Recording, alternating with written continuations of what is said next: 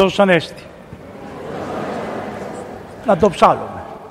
Χριστός Ανέστη εκ νεκρών θανάτου θάνατον πατήσας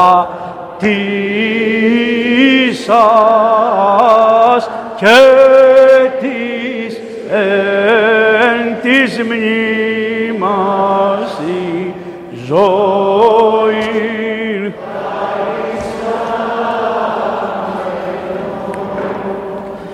Καθίστε.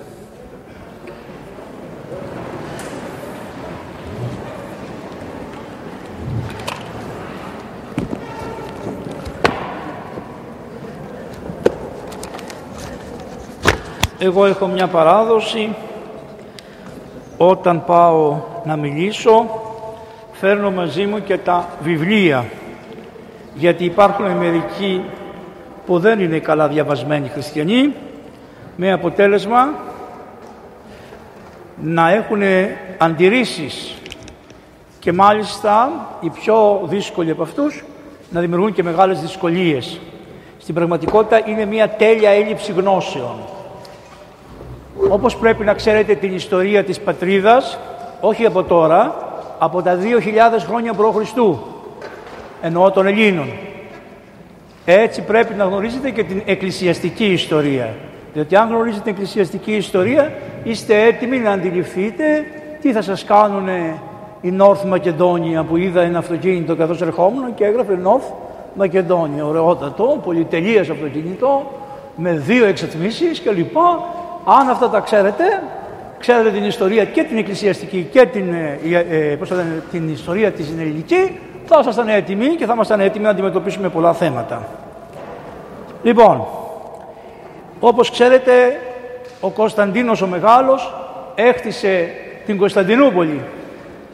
Για να χτίσει την Κωνσταντινούπολη παρουσιάστηκε ένας άγγελος, όπως λέει ε, η παράδοση, και του ε, πήγαινε μπροστά ο άγγελος και χάρασε ο Άγιος Κωνσταντίνος χάρασε τα όρια της πόλεως.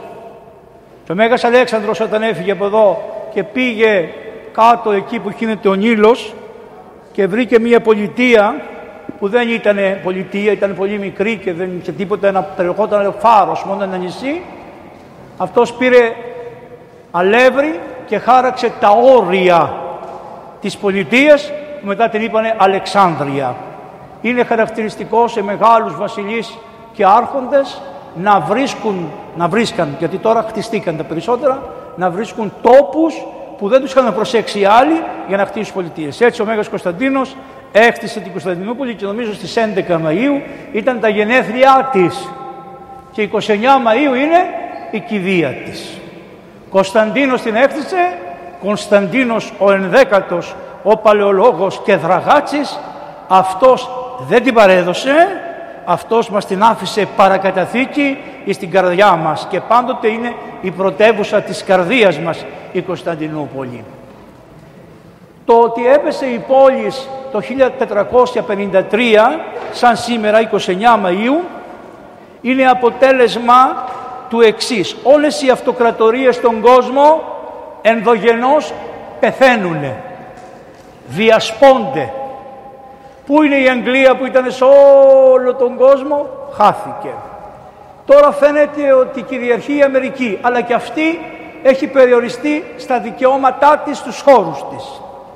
Άλλες δυνάμεις που αναδύονται είναι η Κίνα τώρα, είναι η Ρωσία, η οποία προσπαθεί με όλους τους τρόπους, είτε πολιτικούς, είτε στρατιωτικούς, να επεκταθεί. Αυτοκρατορίες είναι. Περνάνε στο πιτς φυτίλι. Έτσι και το Βυζάντιο που είναι μια κακιά λέξη, δεν λεγόταν Βυζάντιο, είναι μια λέξη που τη βρήκε ένας καλόγερος για να μας ταπεινώσει και να χρησιμοποιείται αυτή η λέξη, η λέξη Βυζάντιο. Βυζάντιο σημαίνει, δεν σημαίνει το κράτος, αλλά είναι η πρωτεύουσα και από την πρωτεύουσα είναι το πιο μικρό κομμάτι που θα σας το δείξω σε ένα χάρτη της Κωνσταντινούπολης που έχω αγιογραφήσει εγώ και να δείτε το σημείο εκείνο δεν υπάρχει η λέξη Βυζάντιο. Το Βυζάντιο και ο Βυζαντινισμός είναι μια εφεύρεση νεωτέρα. Εμείς είμαστε Εμείς είμαστε το ανατολικό ρωμαϊκό κράτος με πρωτεύουσα την Κωνσταντινούπολη, η οποία εκτίστηκε πάνω σε ένα βράχο, σε ένα σημείο που ήταν η Ακρόπολη των αρχαίων μεγαρέων, χτίσανε από το Βίζαντα την πόλη Βυζάντιο. Αυτό είναι. Πήρανε αυτοί και το γενικεύσανε, ώστε να κρατήσουν τη λέξη Ρωμαϊκή για τη Δύση.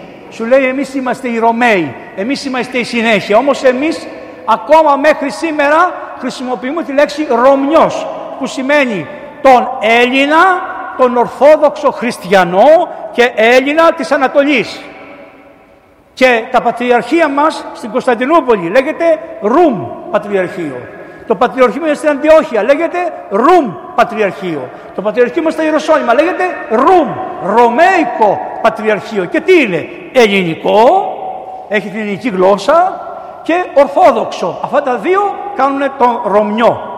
Σε αυτή την ομάδα ήσαν και άλλοι άνθρωποι οι οποίοι συμμετείχαν της βασιλικής εξουσίας και ήταν υπό τη βασιλική εξουσία όπως είναι οι Σέρβοι, όπως είναι οι Βούλγαροι, όπως είναι κάτω από τις παραδεινάβιες χώρες, η Μικρασία και όλα αυτά τα οποία ήσαν ένα και, αντιμετω... και είχαν ως ε, στην καρδιά τους ανήκανε στην Ανατολική Ρωμαϊκή Αυτοκρατορία, η οποία ενώ στην αρχή τα λατινικά υπερίσχυαν, σιγά σιγά σιγά τα λατινικά φύγανε και χρησιμοποιόταν η μόνη γλώσσα είναι η ελληνική. Οι αρχαίοι Έλληνες ορίσανε τι σημαίνει ότι κάποιος ανήκει σε ένα γένος; Όχι έθνος, το έθνος εμφανίστηκε μετά. Γένος. Ποια είναι; Το ομόγλωσσον. Άλλα μιλάγανε ελληνικά. Το όμεμον αισθανόντουσαν ότι είναι από το ίδιο αίμα και το ομόθρησκον ότι έχουν την ίδια πίστη. Αν δείτε λοιπόν μέχρι το 1453, βασικά μέχρι το 1204 και μετά μέχρι το 1253, εμείς οι απλωμένοι σε όλα τα Βαλκάνια, από κάτω Ιταλία, από, ακόμα και απέναντι από την Αλεξάνδρεια, στην Αλεξάνδρεια, στη Μικρά Ασία, όλοι μέχρι τη Ρωσία, σχεδόν την ελληνική χρησιμοποιούσαν για επικοινωνία. Α, και το δεύτερο, κοινωνούσαν το σώμα και το αίμα του Χριστού, άρα θεωρούσαν ότι έχουν γεννηθεί από μία κολυμβήθρα, γεννηθήκανε και όσοι μετά από το 1204 μείνανε, αποκτήσανε τέλεια ελληνική συνείδηση ότι είναι συνέχεια των αρχαίων Ελλήνων. Γι' αυτό ο Άγιος Μάρκος ο Ευγενικός που όταν τον ερώτησαν για να τον πειράξουν και το έχουμε και σήμερα σε διάφορους Έλληνες νομίζω και η κυρία Ερβελέρ κάπως τον ε, στολίζει τον καημένο τον Άγιο αυτόν, τον μεγάλο μας αυτόν Άγιο το ρωτήσατε, λέει, τι είσαι, τι είσαι, και είπε, Έλλην τον γένος, αλουχή την πίστη. Είμαι από τους αρχαίους Έλληνες, ελληνικό γένος είμαι, αλλά δεν έχω την ίδια πίστη που είχαν οι αρχαίοι Έλληνες. Είμαι Ορθόδοξος Χριστιανός. Ευαπτίστηκα στην Κολυβίδα και είμαι Ορθόδοξος Χριστιανός. Δεν έχει τίποτα η Ρωμαϊκή Ανατολική Αυτοκρατορία εναντίον του ελληνισμού. Ίσα ίσα ο ελληνισμός είναι που την κυριάρχησε και αυτό την διέσωσε και της έφερε και πολλές ισορροπίες που εκλαπήκανε από τη Δύση. Πέρασαν τα χρόνια, δεν μπορώ να σας μιλήσω τώρα για... Θα σας πάω στο 1204 κατευθείαν, γιατί το θέμα μας είναι πρώτη άλωση, ψευδοσύνοδος της Φεράρας, δεύτερη άλωση. Για να δείτε την πορεία και πώς σιγά σιγά σιγά σιγά φτάσαμε στην καταστροφή που είναι αυτή η καταστροφή Κωνσταντινοπόλεως το 1453-29 Μαΐου. Η Δύση με την Ανατολή είχε χωριστεί. Χωρίστηκε πρώτη φορά στην, προ... στην... στην 7η Οικουμενική Σύνοδο που έγινε για τις Αγίες Εικόνες. Στην Ανατολή οι αυτοκράτορες είχαν αποφασίσει να μην έχουμε Αγίες Εικόνες. Αντίθετα στη Δύση, στη Δύση οι αυτοκράτορες που δεν υπήρχαν, αλλά ήταν ο Πάπας, αυτοί προσκυνούσαν τις Αγίες Εικόνες. Πρώτη φορά λοιπόν μας ονομάσανε ερετικούς όταν οι αυτοκράτορες μας κάνανε την οικονομαχία. Είναι πολύ σημαντικό αυτό. Μας θεωρήσανε ερετικούς. Και κάτι που δεν ξέρετε είναι το εξής ότι η Ελλάδα, τα Βαλκάνια όλα, η Αλβανία όλα αυτά, όλα όλα όλα αυτά, ανήκανε στον Πάπα διοικητικά την εποχή που έγινε η οικονομαχία. Όταν τελείωσε η οικονομαχία και ήρθε πάλι η κανονικότητα στην Ορθοδοξία μας, τότε αποφάσισαν να ξαναενωθούμε διότι εξέλιπε ο λόγος της αιρέσεώς μας. Αλλά είχε αρχίσει να κινείται να κινούνται τα θεμέλια της ενότητάς μας. Και έρχεται ένα άλλο πρόβλημα με τη χειροτονία του Φωτίου. Ο Μέγας Φώτιος ήταν ένας πανεπιστήμων άνθρωπος, δεν πήγε ποτέ στο πανεπιστήμιο, ποτέ, ποτέ, σε κανένα πανεπιστήμιο. Μόνο από μόνος του αυτοδιδάχτηκε και έγινε καθηγητής πανεπιστημίου σε μεγαλύτερο πανεπιστήμιο της Κωνσταντινούπολεως και είχε και 12 ήτανε και είχε, ήταν και σχεδόν πρίτανης και είχε και 12 μαθητές και είχε μια τεράστια βιβλιοθήκη ο Μέγας Φώτιος. Τι χειροτονήθηκε όμως; Χειροτονήθηκε αθρώα, δηλαδή τη Δευτέρα έγινε ε, μοναχός, την Τρίτη έγινε υποδιάκονος, την Τετάρτη έγινε διάκονος, την Πέμπτη έγινε κτλ. Και, και μετά έγινε πατριάρχης του Πόλος. Και είπαν οι Πάπες για να ανακατευτούν πάλι στην Ανατολή ότι αυτό δεν είναι καλό. Τα πήρε λοιπόν στο κρανίο αυτοκράτορας και τι κάνει; Τους παίρνει από τη Δύση, πήρε την Ελλάδα και είπε δεν θα νίκει η Ελλάδα πλέον στην Ρώμη αλλά θα ανήκει στο Πατριαρχείο Κωνσταντινούπολος. Και έτσι η Θεσσαλονίκη και η Αθήνα και όλες αυτές οι περιοχές και, τα, ε, και πώς λένε, οι, οι λεγόμενοι, ε, τα Σκόπια τέλος πάντων και η Ιουγκοσλαβία, όλες αυτές, ανή, τώρα η Ιουγκοσλαβία, τότε Σερβία, ήρθανε όλες στη, στην, στην αγκαλιά της Μητρός Εκκλησίας της Κωνσταντινούπολεως. Θέλω να θυμάστε κάτι. Δεν μου λέτε, δεν πάτε σε κάποιες ε, περιοχές της Ελλάδος και προσκυνείτε εικόνες οι οποίες σας λένε ότι ήσαν εικόνες που τις βρήκαμε στην οικονομαχία, που τις έριξε ο κόσμος στο νερό και ήρθαν στην Ελλάδα και διασωθήκανε. Η Πορταΐτισσα, η Παναγία. Η Παναγία που είναι στο, ε, στο βουνό εκεί απάνω στην, στο Καρπενήσι, η Παναγία η Προυσιώτισσα. Όλες αυτές οι εικόνες τις ρίχνανε στο νερό και ερχόντουσαν γιατί ερχόντουσαν στην Ελλάδα, Γιατί επειδή η Ελλάδα ήταν κάτω από τον Πάπα, ο Πάπας επειδή ήταν Ορθόδοξος και δεχόταν την προσοχή στον εικόνα, διασώζοντο, διασώζοντο στην Ελλάδα. Έτσι λοιπόν πολλά, πολλές αρχαίες εικόνες έχουν φτάσει στη χώρα μας διαμέσου του νερού που τις του Κωνσταντινούπολη να τις πετάξουν και ή τις βάζανε οι ίδιοι άνθρωποι για να τις σώσουν και πολλές φορές ερχόντουσαν όρθιες οι εικόνες. Η Παναγία των Ιβύρων ήρθε όρθια και την βρήκε ο Άγιος Γαβριήλ και την πήρε αγκαλιά και την έβγαλε έξω στη γη και έχουμε το προσκύνημα της Παναγίας της Πορταϊτήσης. Τα θέματα τα ιστορικά και τα θεολογικά συμπλέκονται. Αν κανείς δεν καταλαβαίνει τη θεολογία, δεν μπορεί να καταλάβει και την ιστορία, ακόμα και την εκκλησιαστική, αλλά κυρίως ακόμα και την πολιτική ιστορία των πραγμάτων. Ο Πάπας Ρώμης το έφερνε πολύ βαρέως ότι του πήραν την Ελλάδα ότι του πήραν την Ανατολή. Και πάντοτε ζήταγε να βάλει το πόδι του και πάντοτε ζήταγε να βάλει την εκκλησία να του φιλήσει την παντόφλα. Όχι απλώς να τον παραδεχθεί, αλλά να πέσει και να τον προσκυνήσει ότι αυτός ο Πάπας είναι πάνω από όλους. Μάθανε στη Ρώμη και στη Δύση και παντού ότι τα Ιεροσόλυμα είχαν καταληφθεί από τους Άραβες και ότι έπρεπε να κάνουν μια προσπάθεια για να τα απελευθερώσουν. Έτσι λοιπόν κάναν τις περίφημες σταυροφορίες. Φεύγανε από τις πόλεις τους από παντού, από την Ελβετία, από τη Γερμανία, από τη Γαλλία, από την Αγγλία, από την ε, Βόρειο Ιταλία και τα λοιπά. Κατά χιλιάδες ερχόντουσαν, ακολουθούσαν διάφορες διαδρομές, σαν τις ακρίδες όπου περνάγανε, τα καταστρέφανε όλα. Περάσαν από την Κωνσταντινούπολη δύο-τρεις φορές, απ' έξω δεν μπήκανε μέσα. Οι αυτοκράτορες κάνανε ό,τι μπορούν να τους πούνε πηγαίνετε από αυτό το δρόμο, φύγετε να σας δώσουμε κάτι να φύγετε.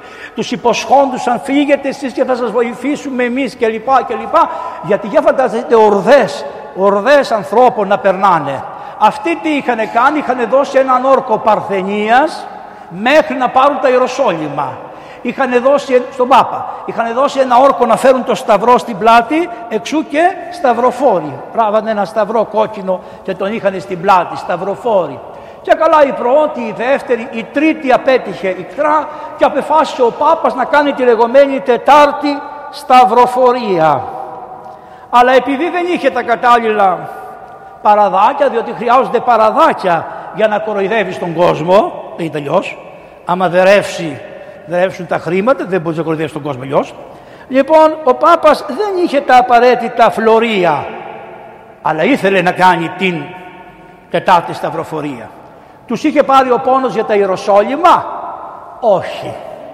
Διότι όταν μπήκανε στα Ιεροσόλυμα πρώτη φορά, είδαν ότι το Πατριαρχείο των Ιεροσολύμων λειτουργούσε κανονικά το Ορθόδοξο Ρουμ Πατριαρχείο το ελληνικό. Είχε τον Πατριάρχη του και λειτουργούν το κανονικά. Και όλα τα προσκυνήματα ήταν γραμμένα, αφιερωμένα στους Έλληνες. Έκανε πρόβλημα. Αυτοί όμως πήγανε και κάνανε στην, μέσα στην, στα Ιεροσόλυμα, κάνανε λατινικό πατριαρχείο. Δεν τους έφτανε ότι αυτοί ήσαν οι κανονικοί πατριάρχες. Τι δουλειά έχει η Ρώμη να πάει στα Ιεροσόλυμα; Και όμως εκεί και έκανε πατριάρχη Ιεροσολύμων Λατίνο. Γιατί, μην μιλάτε όμως, γιατί εγώ δεν μπορώ, κάνει και μια αντίχηση. Να με βοηθήσετε να σας βοηθήσω. Λοιπόν, και τι να κάνουνε, το 1204 αποφασίσανε να πάνε στη Βενετία και να παρακαλέσουν τη Βενετία να τους δώσει καράβια και λεφτά. Όμως κανείς δεν δίνει τίποτα χωρίς αντάλλαγμα. Η Βενετία λοιπόν ζήτησε ότι εάν πάνε στα Ιεροσόλυμα θα μου δώσετε αυτό, θα μου δώσετε εκείνο, θα μου δώσετε το άλλο. Και ξεκινήσανε από τη Βενετία με καράβια, άπειρα καράβια, με μπαϊράκια. Ξεκινήσανε από τη Βενετία, καμαρωτή, με διάφορους αρχηγούς να πάνε να κάνουν την κατάληψη των Ιεροσολύμων. Το 1203 φύγανε από την πόλη, από της Βενετίας. Στον δρόμο φτάσανε σε μια περιοχή που λέγεται Ζάρα. Ανήκει, εδώ πρέπει να ανήκει στην Ιουγκοσλαβία τώρα, στην Ουγγαρία, κάπου εκεί ανήκει πάντως αυτή. Τι κάνανε; Λέει, επειδή δεν έχουμε λεφτά, δεν πολιορκούμε την πολιτεία, να, τις, να την καταστρέψουμε, να τις πάρουμε τα λεφτά και με τα λεφτά αυτά να ξεχρεώσουμε τη Βενετία, τα χρέη που τις έχουμε. Και κάνανε επίθεση καθολική σε καθολικούς. Η πρώτη επίθεση που έγινε δεν έγινε στους Ορθοδόξους Χριστιανούς. Πρώτα καταστρέψανε οι ίδιοι μια μεγάλη πολιτεία που ήταν η Ζάρα, σκοτώσανε τον πληθυσμό, του πήρανε τα χρυσάφια, αρπάξανε τα πάντα. Άρα και μόνο αυτό δείχνει ότι ήσανε άρπαγες. Έχουμε όμως και εμείς προδοτάκια. Δεν είμαστε και εμείς φρόνιμοι. Ένας αυτοκράτορας είχε, τον βγάλανε από την εξουσία, τυφλώσανε τον πατέρα και ο γιος του έφυγε γιατί μπήκε άλλο στη θέση και πάει και τους βρίσκει εκεί πέρα που ετοιμαζόντουσαν για να έρθουν και τους λέει να σας πω κάτι, μια που θα πάτε στα Ιεροσόλυμα δεν κάνετε μια στροφή μέχρι την Κωνσταντινούπολη να με βάλετε εμένα βασιλέα και μετά πάτε εσείς στα Ιεροσόλυμα.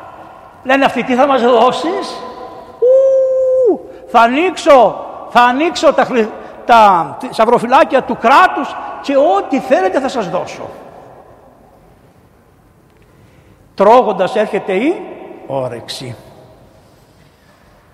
Ποιος τους κάλεσε, εμείς.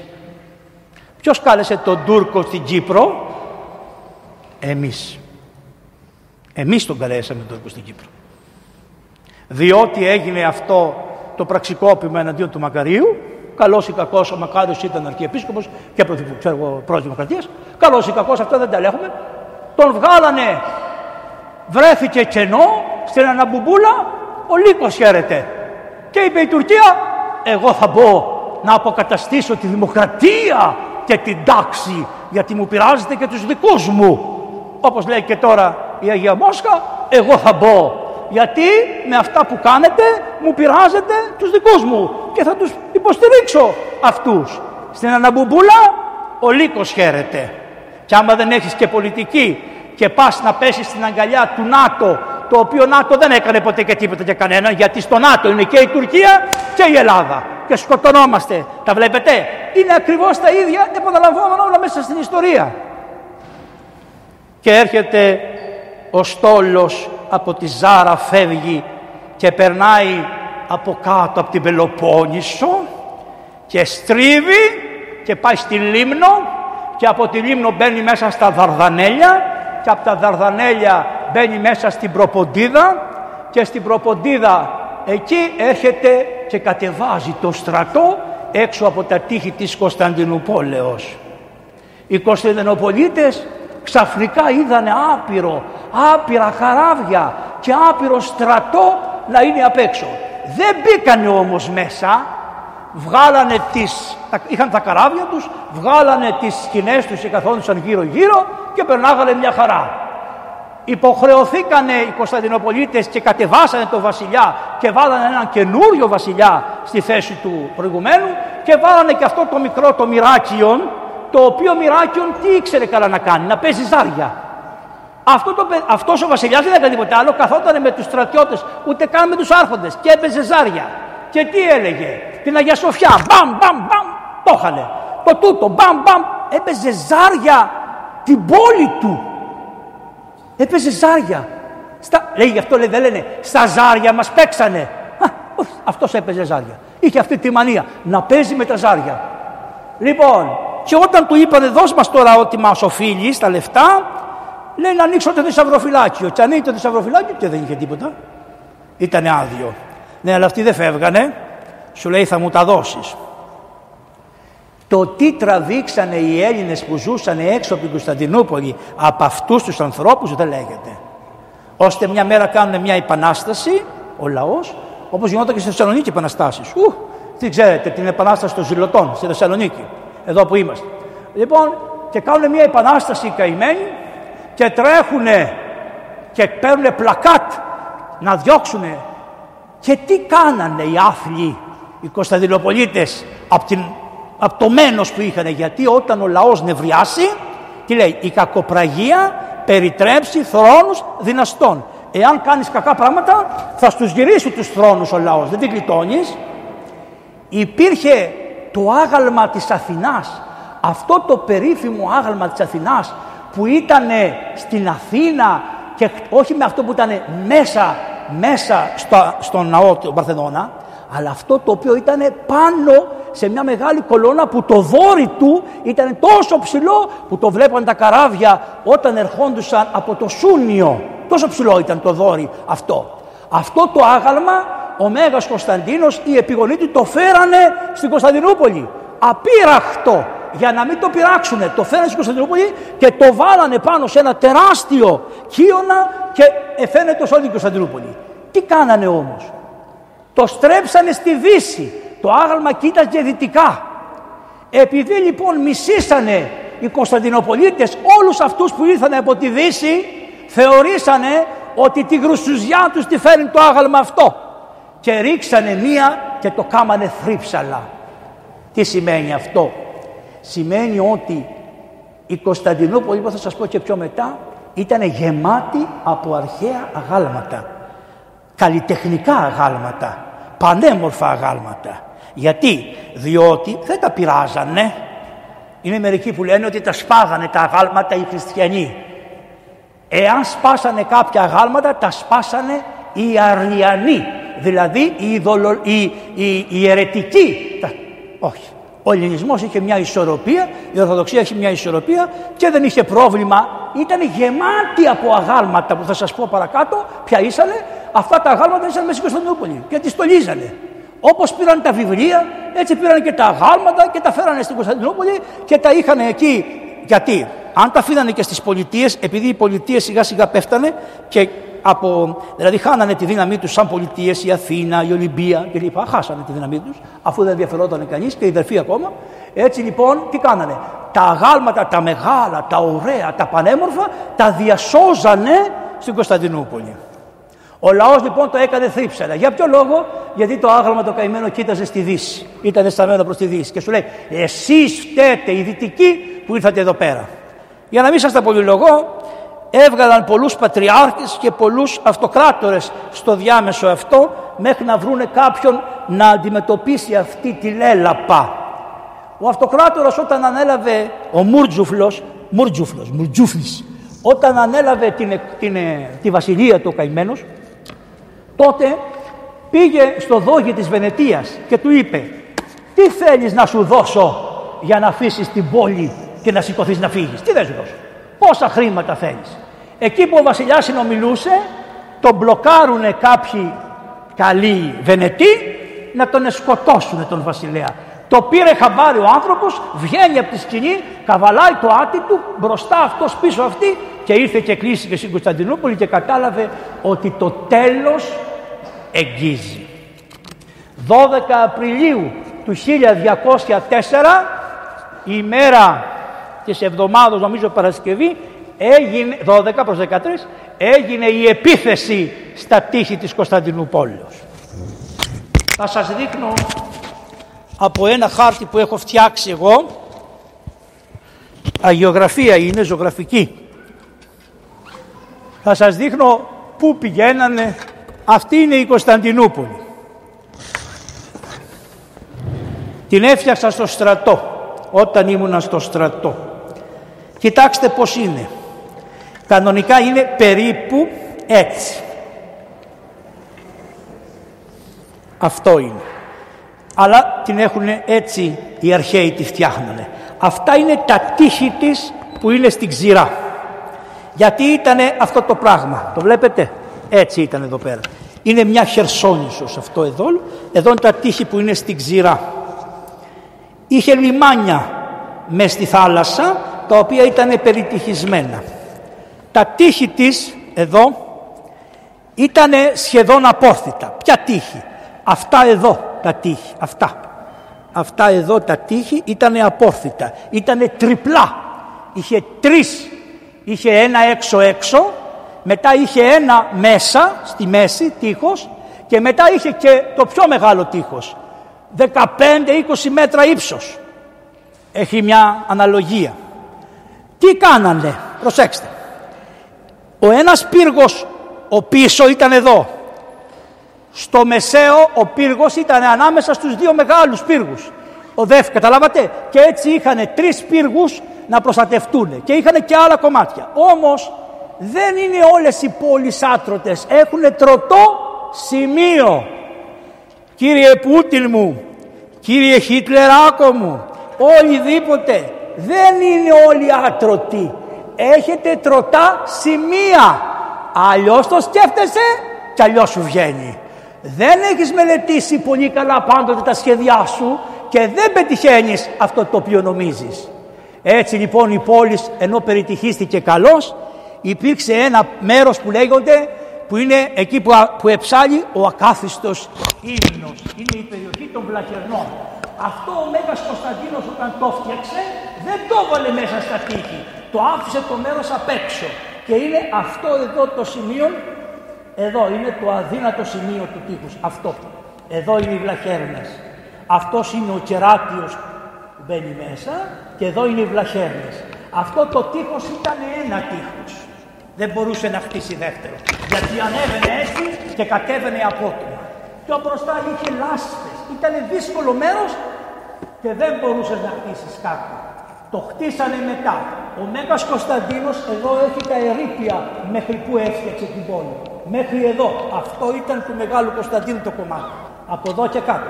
Μετά όταν η πόλη μεγάλωσε, χτίσανε τα περίφημα Θεοδοσιανά τείχη, τα οποία είναι αυτά που σας είπα. Και βάλανε και μία τάφρο, και βλέπετε, είχε νερό. Τη γεμίζανε με νερό και δεν μπορούσε κανείς να την περάσει. Όμως, είχαν και κάτι άλλο. Είχαν το περίφημο υγρό πύρο. Κανείς δεν ξέρει πώς ήταν κατασκευασμένο είχε την ιδιότητα να μην σβήνεται με νερό. Όταν έπεφτε στο νερό, και όταν μια χαρά. Αν σε περιέριζε, είχε και αυτό ανάφλεξη, έπιανες μόνος σου και σου. Δεν το ξέρουμε το μυστικό. Τρέλα είναι εσύ. λοιπόν, το κα... ε, δεν μου πήρε στο μυαλό, μπήκες μέσα. Ναι. Ε, είμαστε στη Θεσσαλονίκη, τα λέω για αυτούς που ίσως δεν ξέρουν ε, και αυτούς που θα μας δουν μετά. Είμαστε στη Θεσσαλονίκη, είναι 29 Μαΐου και για να έρθουμε ταλαιπωρηθήκαμε λίγο γιατί ήταν οι πορείες των φοιτητών και από κάτω είναι την ίδια μέρα έχουν και μαραθώνια. Με αποτέλεσμα η, η πόλη να έχει πήξει Κυριακή, εδώ κανονικά οι πόλεις έχουν ησυχία, Κυριακή να, έχει, να έχουν πήξει οι δρόμοι. Τώρα, θα σας ξαναδείξω μερικά σημεία του Κωνσταντινούπολου. Αυτός είναι, αυτή είναι η μεγάλη εκκλησιά. Αυτή είναι η Αγία Σοφία. Εδώ, η Αγία Σοφία. Δίπλα, αυτός είναι ο ναός ο αυτοκρατορικός, ο αυτοκράτοράς μας. Το αυτοκράτορά μας είναι η Αγία Σοφιά. Δίπλα είναι η Αγία Ειρήνη. Το βλέπετε; Αυτή είναι η Αγία Ειρήνη. Είναι η πατριαρχική μας εκκλησία. Α, εσείς. Είναι η πατριαρχική μας εκκλησία αυτή. Ξέρω ότι είναι πιο ωραία να σα τα δίνω και να σα τα λέγω. Προσέξτε τώρα. Η Αγία Σοφιά μας, εδώ είναι η Αγία Ειρήνη, πατριαρχικό. Αυτό ήταν το Βυζάντιο. Αυτό το κομμάτι ήταν το Βυζάντιο. Αυτό. Αυτό ήταν ο Λετσόνα. Αυτό ήταν το Βυζάντιο. Όταν το πήρε ο Μέγας Κωνσταντίνος, μόνο αυτή η πολιτεία έχει. Που εδώ πέρα. Καταλάβατε τώρα πόσο τεράστια πολιτεία εσχάραξε και έφτιαξε. Αυτά είναι τα κάστρα τα οποία είναι στη θάλασσα. Τι γίνεται; Αυτά τα κάστρα δεν μπορείς να τα πλησιάσεις ποτέ. Γιατί; Κοιτάξτε πώς είναι. Εδώ είναι ένα ακροτήριο. Έρχονται τα νερά από, το, από τη μαύρη θάλασσα, και, το Βόσπορο και πέφτουν πάνω στο ακροτήριο και κάνει το ακροτήριο δίνες και από εδώ και κάνεις προβινισμού και δεν μπορείς να τα πλησιάσεις κοντά κοντά. Και έχει και υφάλους και όποιος πήγαινε από εκείνο το μέρος πνιγόντουσαν τα καράβια. Και αυτό ήταν αφόρφητη από αυτό το μέρος εδώ. Αδύνατο σημείο ήταν αυτό εδώ πέρα. Τι κάνανε; Φτιάξανε μια αλυσίδα η οποία δενόταν από αυτή τη μεριά και πήγαινε στην άλλη. Και η αλυσίδα έκλεινε όταν γινόταν πόλεμος και τα καράβια ήσαν διασωσμένα μέσα εδώ και μια χαρά. Είχαν ειρήνη οι άνθρωποι. Δεν μπορούσε να τους πειράξει κανείς. Τα αδύνατα σημεία τώρα, όλο αυτό είναι η κροκοδίλα, από εδώ και πέρα αρχίζει το αδύνατο σημείο που είναι τα κάστρα τα χερσαία. Γιατί είναι πιο εύκολο να προσβάλλεις μια πόλη από την ξηρά παρά να την προσβάλλεις από τη θάλασσα. Επίσης, υπήρχε μια οδός, αυτή τη βλέπετε, αυτή είναι η περίφημη λεγόμενη μέση οδός. Έμπαινε από αυτή την πόρτα και έφτανε μέχρι εδώ. Εκείνη η πόρτα, εκεί κάπου είναι τα υψομάθια. Τι είναι τα υψομάθια. Ψωμαθιά τα λένε οι, οι σύγχρονοι. Τα λένε ψωμαθιά. Ψωμά, υψομάθια. Γιατί τα λένε υψομάθια. Γιατί όταν έφερε η Αγία Ελένη τον Τίμιο και Ζωοποιό Σταυρό, τον ύψωσε από μακριά και ερχόταν από τη μεριά των ύψομαθείων. Γι' αυτό λέγονται ύψομάθεια. Επειδή ο Τίμιος Σταυρός που έφερε στην Κωνσταντινούπολη τον έβαλαν από αυτή την πόρτα των ύψομαθείων και τον σήκωναν ψηλά για να τον βλέπει ο κόσμος και ο λαός το είπε την περιοχή την είπε υψομάθεια. Γι' αυτό μέχρι σώμα λέγονται υψομαθιά, αλλά έχει ξεχαστεί και δεν ξέρουμε τον λόγο για τον οποίο έγινε αυτό. Εδώ η Αγία Σοφιά μας, η Μέση Οδός, η Δραγωγία, ό,τι θέλεις, πλατείες, το φόρουμ, μιας σκήνη μεγάλη, που είναι πάνω το άγαλμα του Μεγάλου Κωνσταντίνου, ο οποίος Μεγάλος Κωνσταντίνος στο άγαλμα κάτω, κάτω, κάτω, κάτω, έβαλε, έβαλε, έβαλε και έβαλε. Ένα νήλο από το Σταυρό που του έφερε η Αγία Ελένη. Τον έβαλε εκεί. Η Αγία Σοφιά δεν είναι αυτή που έφερε ο Μεγάλος Κωνσταντίνος. Αυτή η Αγία Σοφιά που σας δείχνω και όπως την ξέρετε επίσης μέχρι σήμερα, είναι η Αγία Σοφιά που έφτιαξε ο Μέγας Ιωστινιανός. Το πιο αδύνατο σημείο λοιπόν της πόλης ήταν αυτό εδώ. Από εδώ μπήκανε στις 13 Απριλίου οι Φράγκοι. Αγωνίστηκαν οι Έλληνες. Αγωνιστήκαν. Τα καταφέρανε; Όχι. Γιατί, ακούστε το γιατί. Είχανε προδότες μέσα στην πόλη, τους πληρώνανε και μαζί συνεργαστήκανε οι προδότες που ήσαν στην Κωνσταντινούπολη το 1204. Με αυτούς τους δυστυχούς που ήταν από πίσω και τι κάνανε; Φάρανε μια φωτιά την ίδια ώρα και η πόλη άρχισε να καίγεται. Και οι άνθρωποι προσπαθούσαν να ζήσουν, να σώσουν τα παιδιά τους, να σώσουν τον εαυτό τους, άνοιξαν το όνομα, έπαιρνε μέσα ο στρατό και όταν η πολιτεία και έφτασε η φωτιά περίπου μέχρι εδώ. Έκαψε ό,τι μπορούσε να φανταστεί ο άνθρωπος η φωτιά αυτή. Και την κατέγραφα με τη φωτιά, με το τσεκούρι. Τώρα θα σας πω, θα πρέπει να ξέρετε ότι η ιστορία είναι και από τους αυτόπτες μάρτυρες, όχι ό,τι κι ό,τι θα ακούσετε τι τραβήξαμε οι Έλληνες το 1204 όταν μπήκαν μέσα οι Φράγκοι. Όλα αυτά είναι από έναν μεγάλο συγγραφέα που λέγεται Νικήτα Σονιάτη. Αυτός είχε έναν αδελφό που ήταν ο Μιχαήλ Σονιάτη, είναι άγιος και είναι ένας μεγάλος άγιος. Αυτός είναι ο βίος του εδώ, περιγράφει πολύ καλά το βίο του. Είναι αρχιεπίσκοπος Αθηνών. Και ποιος τον έδωσε από τις Αθήνες, η Φράγκοι. Όταν κατάλαβε τις Αθήνες και τώρα, τον πετάξανε έξω. Του πήραν τη βιβλιοθήκη και πάρα πολλά βιβλία τα οποία πούλησαν αλλού για να βάλουν τα λεφτά και μετά ο καημένο θα ξαναγόραζε τα βιβλία. Ωραία, ε; Έρχονται, σε ληστεύουν, σου παίρνουν τους θησαυρούς, όπως πήγανε του θησαυρούς της Μακεδονίας, έχουν οι Βούλγαροι και κατέχουν θησαυρούς και δεν τους αποδίδουν. Ε; Ενώ είναι αποδεδειγμένα ότι ανήκουν στο μοναστήρι του προδρόμου και άλλα πολλά, και μετά τους παρακαλείς και κάνει ολόκληρες συμφωνίες αν θα δώσουμε ή δεν θα δώσουμε. Λοιπόν, ακούστε τώρα τι λέει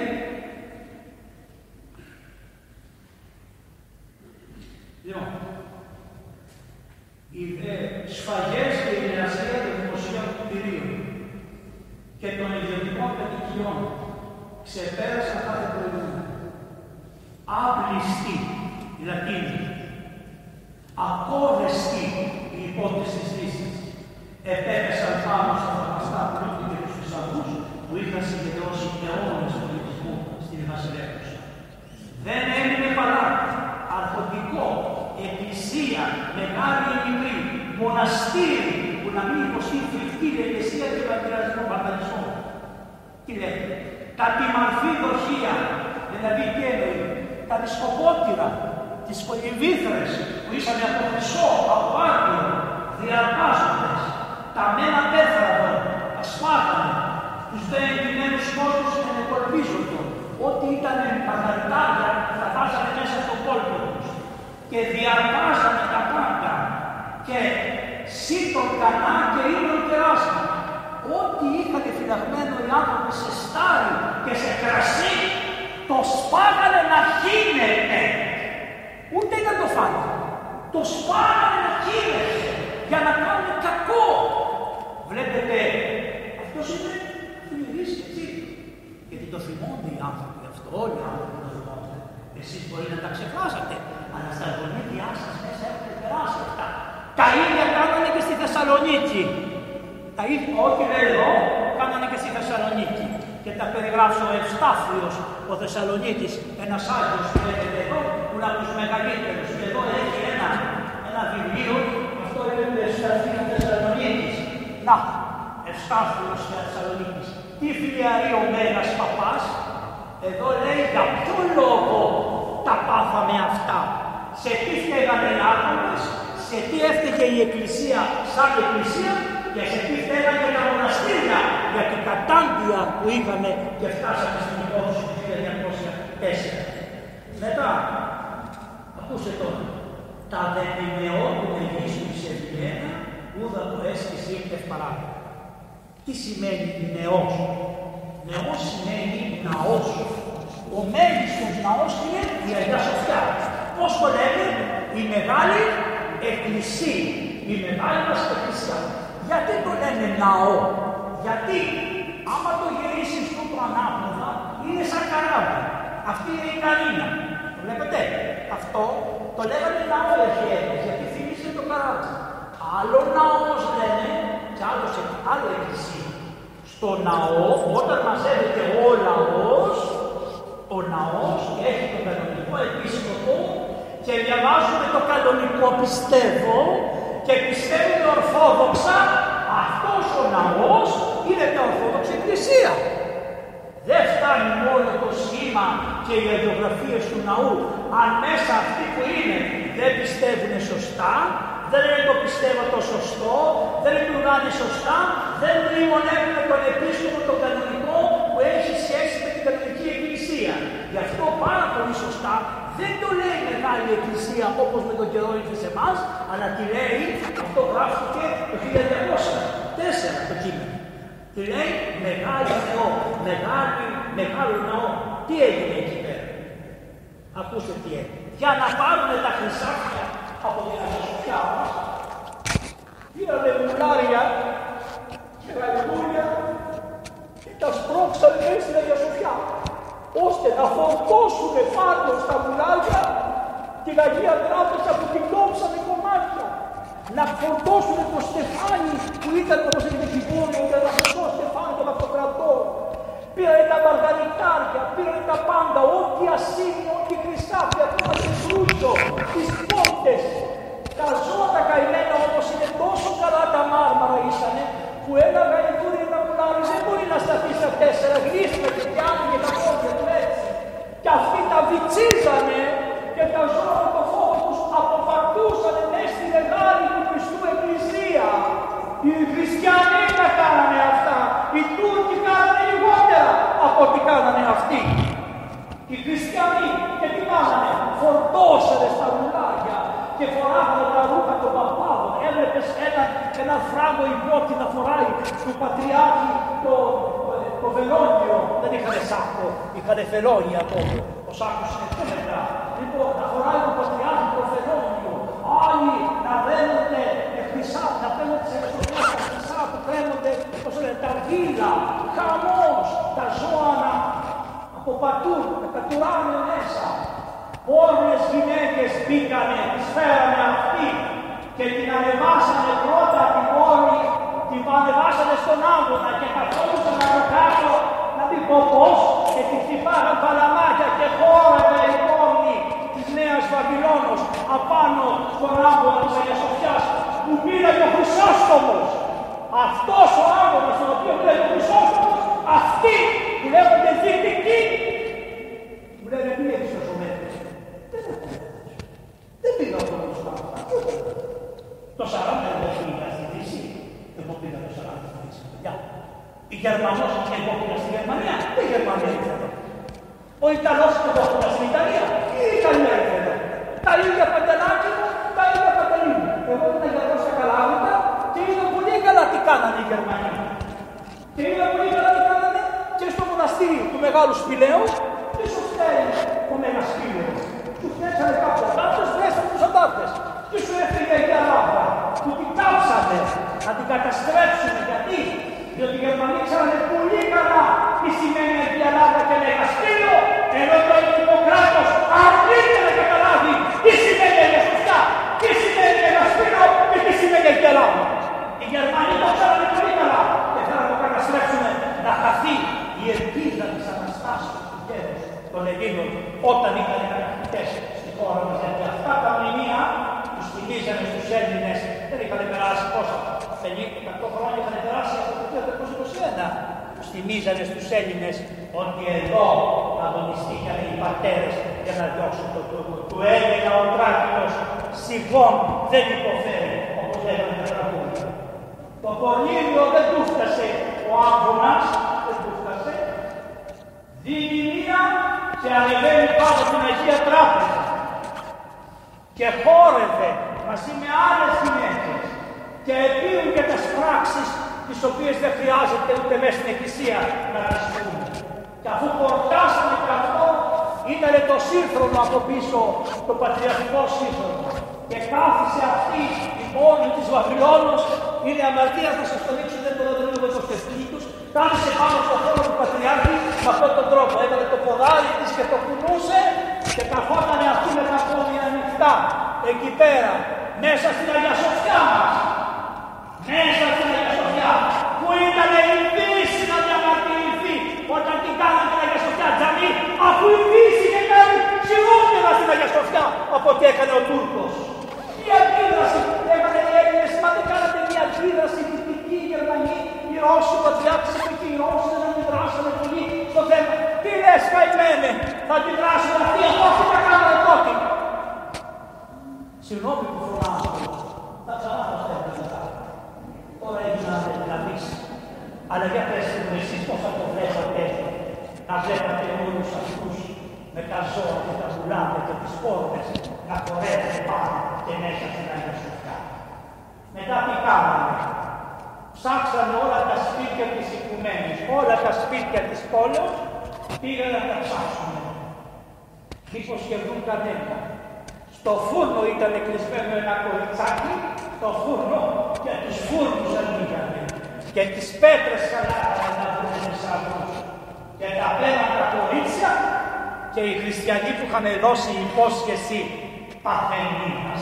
Όταν φύγανε από τον Πάπα, είχε δώσει υπόσχεση παρθενίας. Και να μην ορθοδομήσουμε πουθενά. Και όχι μόνο Παρθενίας, αλλά να μην γυρίσουμε να κοιτάξουμε.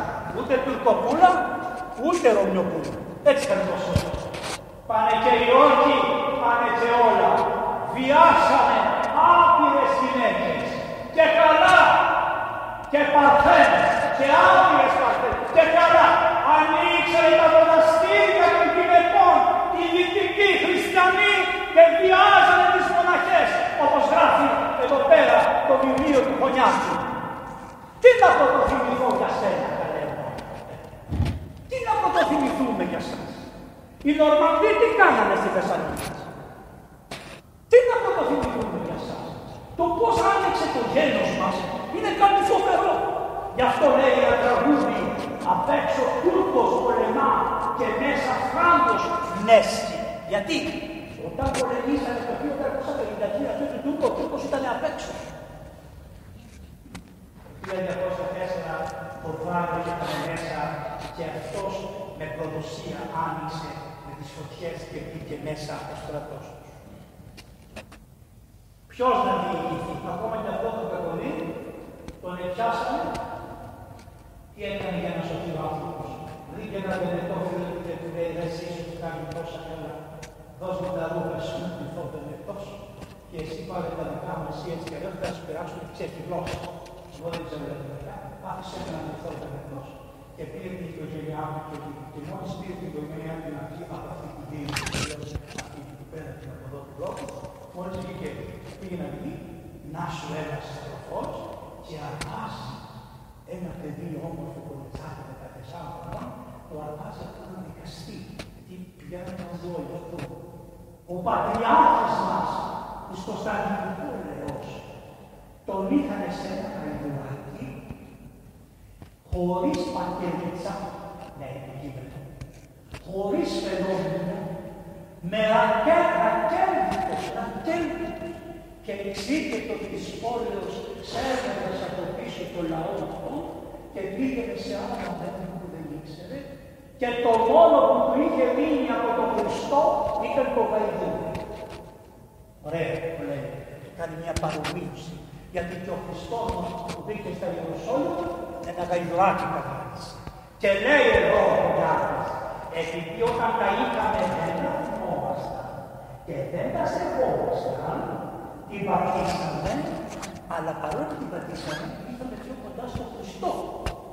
Γιατί τώρα δεν φοράμε ούτε ούχα πολυτελείας, ούτε άμφια πολυτελείας, ούτε είναι κοινές οι εκκλησίες μας, ούτε έχουμε το μεγάλο ναό μας στην Αγία Σοφιά μας. Τι έχουμε όμως; Μπορούμε κάτω από τα δέντρα να κάνουμε τη Θεία Λειτουργία. Η αρχιεροσύνη του Πατριάρχη μας δεν έπαθε τίποτα, ας τα βάλει στο βαϊδούρι, ας τρέχει και άμφια. Δεν έμαθε τίποτα. Ίσως λέει μήπως ο Θεός επί το γνησιότερο μας έκανε πιο γνήσιμο, μας οδήγησε σε πιο γνήσιο χριστιανισμό με το να υπομείνουμε αυτά τις αλώσεις. Έγινε τίποτα. Ο Πατριάρχης έφυγε, ο Πάπας είχε συμφωνήσει με τους, ε, πώς λένε, τους Βενετούς να χωρίσουν την πολιτική. Συγχωρέστε με, πήρε εδώ μπροστά σας να πεινάτε πώς, να δεν μην κρίσετε εμάς. Είχαν κάνει μια συμφωνία όταν φύγανε από την Βενετία. Άρα είχαν σκεφτεί να πάμε στην πόλη. Γιατί λένε μερικοί ότι δεν το είχαν στο σκοπό, κατά λάθος πήγαν. Αυτά τα κατά λάθος. Τι κράτησε η ευγενεστά στη Βενετία. Έχει σημασία τώρα. Να, τη χωρίσανε την πόλη σε τρία κομμάτια. Τι κράτησε, τα παλάτια, την Αγία Σοφιά, την Αγία Ειρήνη, τον υπόδρομο, αυτό θα είπε είναι δικό μου. Τα υπόλοιπα πάνε τα εσείς. Γιατί κράτησε την Αγία Σοφιά; Γιατί είπε ο Πατριάρχης που θα βγαίνει από εδώ και πέρα θα είναι Βενετός. Και άρα είχε ανάγκη την Αγία Σοφιά για να στέκεται ο Πατριάρχης, γιατί είναι ο Πατριάρχης, ε, Πατριάρχης και να στην Αγία Σοφιά για να έχει τη συνέχεια και να έχει την νομιμοποίηση. Όλα ήταν για να είναι νομιμοποιημένα και κρατήσανε αυτά. Και οι άλλοι τι πήγανε. Δεν πήραν το υπόλοιπο και είχαν δικαίωμα να κάνουν αυτοκράτο. Και ο Βγάλανε πατριάρχη Βενετό και βάλανε ένα φωτογράφο ένα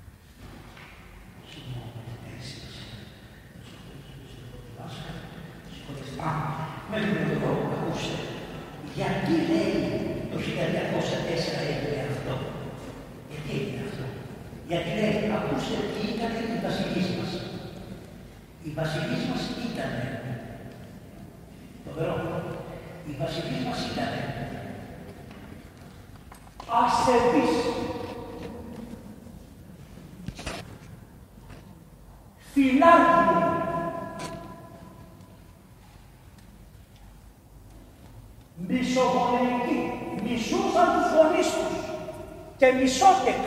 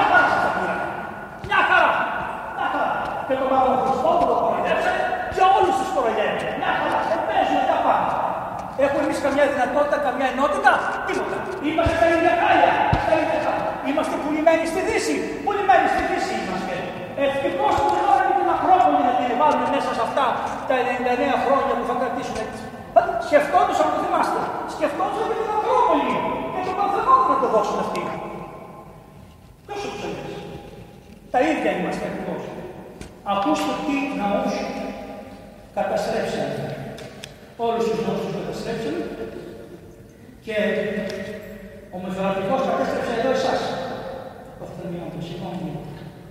Λοιπόν, ακούσε τώρα. Ακούσε. Είχαν οι Κωνσταντινοπολίτε φτιάξει ο Ανθέμιο, ο Ισίδωρο. Ο Ανθέμιο ήταν ε, όχι μόνο αρχιτέκτονας, αλλά πανεπιστήμονας. Τι είχε φτιάξει, Ασανσέρ.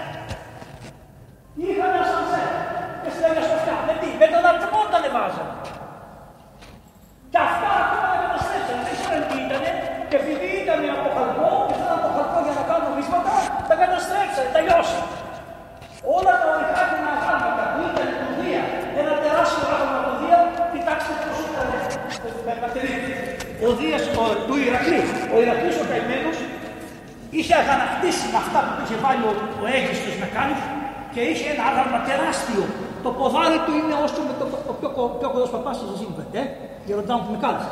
Το ποδάρι του Ηρακλή ήταν όσο είναι ο γέρος. Δεν λέω τώρα για τον Μπούτι που ήταν όσο και εμένα. Το άκρο ποδάρι, τόσο τεράστιο άγαλμα ήταν. Και ήταν ο Ηρακλής σε μια στάση ως εξής καθόταν και σκεφτόταν πώς τον κοροϊδεύσαν οι πολιτικοί και είχε σηκώσει το ποδάρι και είχε, είναι αυτό που λένε Φους, αυτό. Ε, τον έπιασαν σε αυτή τη φάση. Κράτη το χέρι, έκανε το πόδι και ήταν έτοιμος να το χτυπήσει στο γόνος. Πώ καμιά φορά που εσείς νευριάζετε, τι αυτό. Αυτό έτσι το είπατε. Το ρίξανε το άβραμα, το κόψανε κομμάτια, καταστράφηκε με τα ορότερα πάνω από τον κόσμο και το λιώσανε και το κάνανε νομίσματα. Νομίσματα.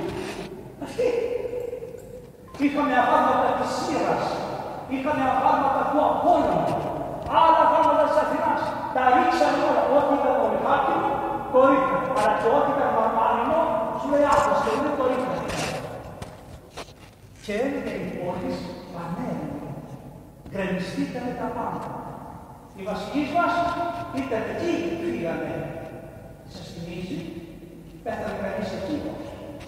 Δεν αγωνίστηκε να πεθάνει σας θυμίζει; Πήγαν οι βασιλείς, όλοι και πήγαν στην Αλεξάνδρα. Και πήγαν το 40, 41 που έπεσε στους Γερμανούς. Πήγαν. Πήγαν και πάνε κυβέρνηση, την ερχόμενη εξόριστη κυβέρνηση για να γυρίσουν πίσω. Και όταν γυρίσαν πίσω ήταν χωρίς τον κόσμο από εκεί πέρα που ήρθαν εδώ και μας βάλανε κάποιον με τον Ινδίκιο πόλεμο, ενώ ήδη είχαν ξεχωρίσει τον κόσμο στη Γάλτα και είχαν πει ποιος θα πάρει, τι θα πάρει, εμάς τους Αμορίτους μας αφήνανε στο δρόμο και μας δίνανε ρου, μας δίνανε γύρες, γύρες για να κάνουμε φίλο πόλεμο και ρούπια πυρόξο για οι κομμουνιστές περιμένει, παπαγωμένοι να κάνουμε 1204. Αυτό ήταν.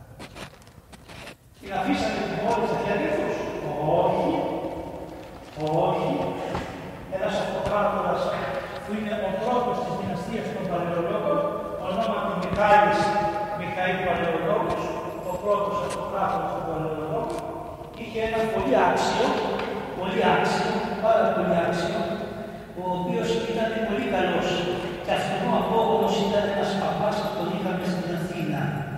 και λεγόταν στρατηγόπουλος, ο Παπακώστας ο στρατηγόπουλος. Εσύ δεν το ξέρετε ίσως πολύ εδώ στη Θεσσαλονίκη, τον είχαμε στην Αθήνα. Αυτού αυτός είναι απόγονος ενός στρατιωτικού στρατηγοπούλου, ο οποίος 57 χρόνια μετά την άλωση της, ε, της Κωνσταντινούπολης, 57 χρόνια μετά την άλωση, πέρασε μια μέρα για να πάει παντού και είπε ότι είχα αφήσει αφύλακτη την πόλη. Βρίσκει ένα γέρο, δεν είναι γέρος. Ένα το παλιτάρι. Έχω έναν τρόπο να δεις στην Κωνσταντινούπολη χωρίς να το πάρει κανένα. Το πηγαίνει σε ένα μέρος του τύπου, εδώ. Τα τείχη πάντα έχουν τροτά σημεία, σας το είπα. Υπήρχε ένα μέρος που το νερό έμπαινε μέσα στην πόλη και είχαν ξεχάσει να καθαρίσουν τους υπονόμους, όπως καλή ώρα κάνουν τώρα οι δημάρχοι. Ξεχνάνε να καθαρίσουν τους υπονόμους, οι υπόνομοι γεμίζουν και πλήγονται οι πολιτείες. Και ύστερα λες ποιος φταίει και ψάχνουν να δούμε ποιος φταίει. Αν φταίει η διοίκηση, φταίει ο υπουργός, και ο ένας ρίξει στον άλλο. Έτσι πνίξανε και το χωριό μου που είναι η Μάντρα και είχαμε τόσους νεκρούς γιατί ήταν τα φρεάτια και όλα ήταν βουλωμένα. Κανείς δεν ασχολιόταν να ανοίξει έτσι λοιπόν δεν είχαν ασχοληθεί να τα φτιάξουν, το βάλουν στο στρατόπουλο από μέσα, άνοιξε τις πίνες, αυτοί όταν καταλάβουν να τις προσφύγανε, μπήκε μέσα ο αυτοκράτορας Μιχαήλ ο Παλαιολόγος και την κατέβαινε. Και την πήρε. Και εδώ αρχίζουν τα άλλα βασιλιά. Λέει ο αυτοκράτορας αυτό. Θα τα καταφέρω να την κρατήσω. Αν δεν μου δώσει αύριο ο Πάπας να την κρατήσω, δεν θα καταφέρω να την κρατήσω. Θα πάω στον Πάπα να το παρακαλέσω πότε. Θα ενώσω την Ορθόδοξη Εκκλησία με την καθολική εκκλησία θα πάρει τον καθολικό χώρο της εκκλησία. Υποτελεί και στην καθολική εκκλησία, θα παραδεχτώ και το φιλιόπλε, θα τα κάνουμε όλα, αντί ο Πάπα να δώσει την Τουρκία να είναι αρχή, να είναι βασιλιάς του Κωνσταντινούπολη και να μην επιτρέψει να γίνει νέα σταυροδία του Πάπα του Πόλου. Και κάνει μια σύνοδο. Να πρώτη σύνοδος αυτή που έγινε στη Λιόν της Γαλλίας. Ποιος έστειλε, έφτιαξε εδώ μεγάλα καράβια. Σε ένα καράβι έβαλε τους παπάδες, λέει στον Πατριάρχη, θα πας να εκπροσωπήσεις. Του λέει ο Πατριάρχης ο Ιωσήφ, Πατριάρχης, δεν πάω, θα πας να κάνεις την ένωση. Δεν πάω. Και όποιος πάει, όταν θα γυρίσει, δεν θα συλλειτουργήσει με μένα. Μη στέλνεις κανέναν. Δεν πρόκειται να γίνει τίποτα. Δεν είναι φυσιολογικό αυτό που κάνεις. Ο βασιλέας βρήκε προδότες παπάδες. Να, όσους ήθελε. Τους βάζει σε ένα καράβι, τους δίνει χρυσάφια, τους κάνει πολύτιμα δώρα για να τα δώσουν στον Πάπα και να τα στείλουν στη Λιώτη. Ταυτοχρόνως πήρε και άρχοντες. Ξέρετε τώρα τους άρχοντες εδώ πέρα. Τύπους σαν τον κύριο Μπουτάρη και τους ανθρώπους που και τους έστειλε με το καράβι να πάνε στη Λιώτη. Όχι ανθρώπους που ξέρανε την πίστη, καταλάβατε, ανθρώπους που είχαν, να, στην υγειά σας. Ανθρώπους που είχαν μερικά προβληματάκια, δεν πιστεύανε οι άνθρωποι, τους έστειλε και αυτούς εκπροσώπους. Και ο Θεός που είναι ελεήμων και ηχθείων ακρόφωνος και πολυέλους, μόλις φτάσανε και κάπου στο Μαλέα, κάνει μία και πηγαίνει στον πάτο το καράβι των πολιτικών στον πάτο. Πα! Και μείνανε μόνο οι παπάδες. Οι οποίοι τους κοιτάζανε, μήπως κάνει θάλασσα κανένα πτώμα κανένας από αυτούς, αλλά στην υγειά σας. Δεν έγινε τίποτα. Πάει το καράβι, βυθίστηκε. Οι υπόλοιποι αντί να καταλάβουν ότι ο Χριστός δεν υπάρχει πουθενά, θα φυγείτε κι εσείς καθοδίδητες, λέει δεν πάμε κι εμείς να συνεχίσουμε τον σκοπό. Αφού έχουμε πει να πάμε στη Λιόν, ας πάμε στη Λιόν. Σηκωθήκανε και πήγανε, δεν τους άρεσε, πήγαν στον Πάπα εκεί πέρα και κάνανε μία ένωση, ψευδοένωση. Πολιτική ένωση κυρίως οι παπάδες, ε. Δεν χρειάζεται ο παπάς να κάνει πολιτική ένωση. Τα είπανε με τον με τον με τον Πάπα εκεί και τα λοιπά στη Λιόν, γυρίζουν πίσω και βγάζει μια απόφαση ο Μιχαήλ ο Παλαιολόγος που λέει το εξής Από εδώ και πέρα θα συλλειτουργείτε με τους Λατίνους. Θα μνημονεύετε το όνομα του Πάπα. Θα λέτε το πιστεύω με το φιλιόμαι. Τίποτα. Δεν είναι κανείς ούτε συζητήθηκε τίποτα. Αποφασίστηκε τα χαρτιά. Και ήταν ένας μορφωμένος άνθρωπος, το λέγανε Ιωάννη Δέκτο, ο οποίος αντιστάθηκε στο βασιλιά. Δεν λέει βασιλιάς, να συνέχεστε την αρχή. Τον έβαλε στην φυλακή και τον αφήσατε χωρίς νερό και μετά από 10 μέρες πάλι ο βασιλιάς και ο οποίος άρχισε νερό. Βέβαια αυτό κάνει Κάνε με πατριάρχητος εθνικόλεμος και άλλαξα μυαλό μια χαρά. Ζήτω ο Πάπας. Ο Ιωάννης ο Δέκτος. Και τι κάνει; Κηρύσσει και ομό σε οποιονδήποτε. Ο λόγος του χριστιανού δεν τιμωρούσε αυτούς. Στέλνει στρατό, δεν έστειλε, στο Άγιο Νότο. Και διατάζει, εάν οι αγιορείτες δεν συγκοινωνήσουν με το δέκο και δεν μνημονεύουν το δέκο, θα τους σκοτώσουν όλους. Και σκοτώσανε στις καρδιές τον πρώτο, δηλαδή τους ανθρώπους. Αυτό που κολλάει να μας και είχε εδώ ένα σταυρό και είχε μια σημεούλα ελληνικά και πήγαινε το είδατε. Το είδατε σήμερα τώρα αυτό το το πατριάρχη. Σκοτώσανε τον πρώτο, σκοτώσανε και άλλους πολλούς και τους πάψανε μέσα στο λαό του προκάτου. Τι συμβολικό, ε, στο λαό του προκάτου τους πάψανε μέσα. Αυτούς που λέγανε καμία σχέση με τη Δύση. Καμία σχέση με τον Πάπα. Καμία. Η Εκκλησία είναι αυτή εδώ. Όποιος θέλει, είμαστε ανοιχτοί. Όποιος θέλει να έρθει, να αφήσει τις δοξασίες του και να συνενωθούμε, να συνενωθήσουμε. Τι δουλειά έχουμε να πάμε. Εμείς κρατάμε την αλήθεια των Αγίων Πατέρων. Πάει ο Κοσμάς. Κρακ. Και δεν πιστεύανε μέχρι τώρα ότι πραγματικά ήταν αμένος ο Αγίος Κοσμάς. Και όταν εγώ ήμουν με δίπλη του Σιμών, με την Λοιπόν, ξεπάψανε, ανοίξανε τους τάφους και τους βρήκανε. Είναι μόλις πέρα το πρωτάθλημα τους άλλους, δεξιά και αριστερά, αφημένων επιβέκων. Έφτασε αυτό. Πήγανε στο μοναστήρι του ζωγράφου, πήγανε στο Βαρκοπέδι, πήγανε στο ζωγράφου, κλείσανε, δεν ξέρω, 20-40 πατέρες μέσα σε ένα πύργο, τους βάλανε φωτιά και τους κάψανε ζωντανούς. Ζωντανούς τους κάψανε. Γιατί, γιατί δεν υπηρέτανε τον Πάπα. Επειδή ο βασιλιάς είχε πάρει απόφαση. Το τι μαρτύρια περάσανε αυτοί οι άνθρωποι το χίλια και ο Θεός θα τους αναπαύσει αυτούς τους ανθρώπους. Και αυτούς που ξέρουν και αυτούς που δεν ξέρουν. Ο βασιλιάς όμως είχε μια γυναίκα βασίλισσα και ένα αγιό καλό παιδί. Και ο βασιλιάς ο καημένος σε μια μάχη και ψώφισε στην άμεσα. Και ο λαός έβγαλε βασιλιά το γιο του, Ανδρώνικο. Και είπε ο γιος του, βασιλόπουλο, γι' αυτό την πίστη το παιδί την παίρνει από την μάνα. Η γυναίκα είχε αυτός μια θεοδόρα που πίστευε στην Ορθοδοξία, που δεν δεχόταν τους παπικούς, που δεν δεχόταν τα λατινικά δόγματα, που θυμόταν τι κάνει, δεν είχαν περάσει από χρόνια από αυτά που κάνουν οι Λατίνοι, δεν είχαν περάσει.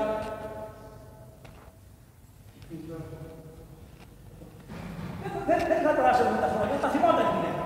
Και κάνει ένα λίβελο, γράφει ένα πράγμα στους συντηρητικούς πατριάρχες και λέει μην αξιώσετε τον άντρα μου να ταθεί ο Θεός.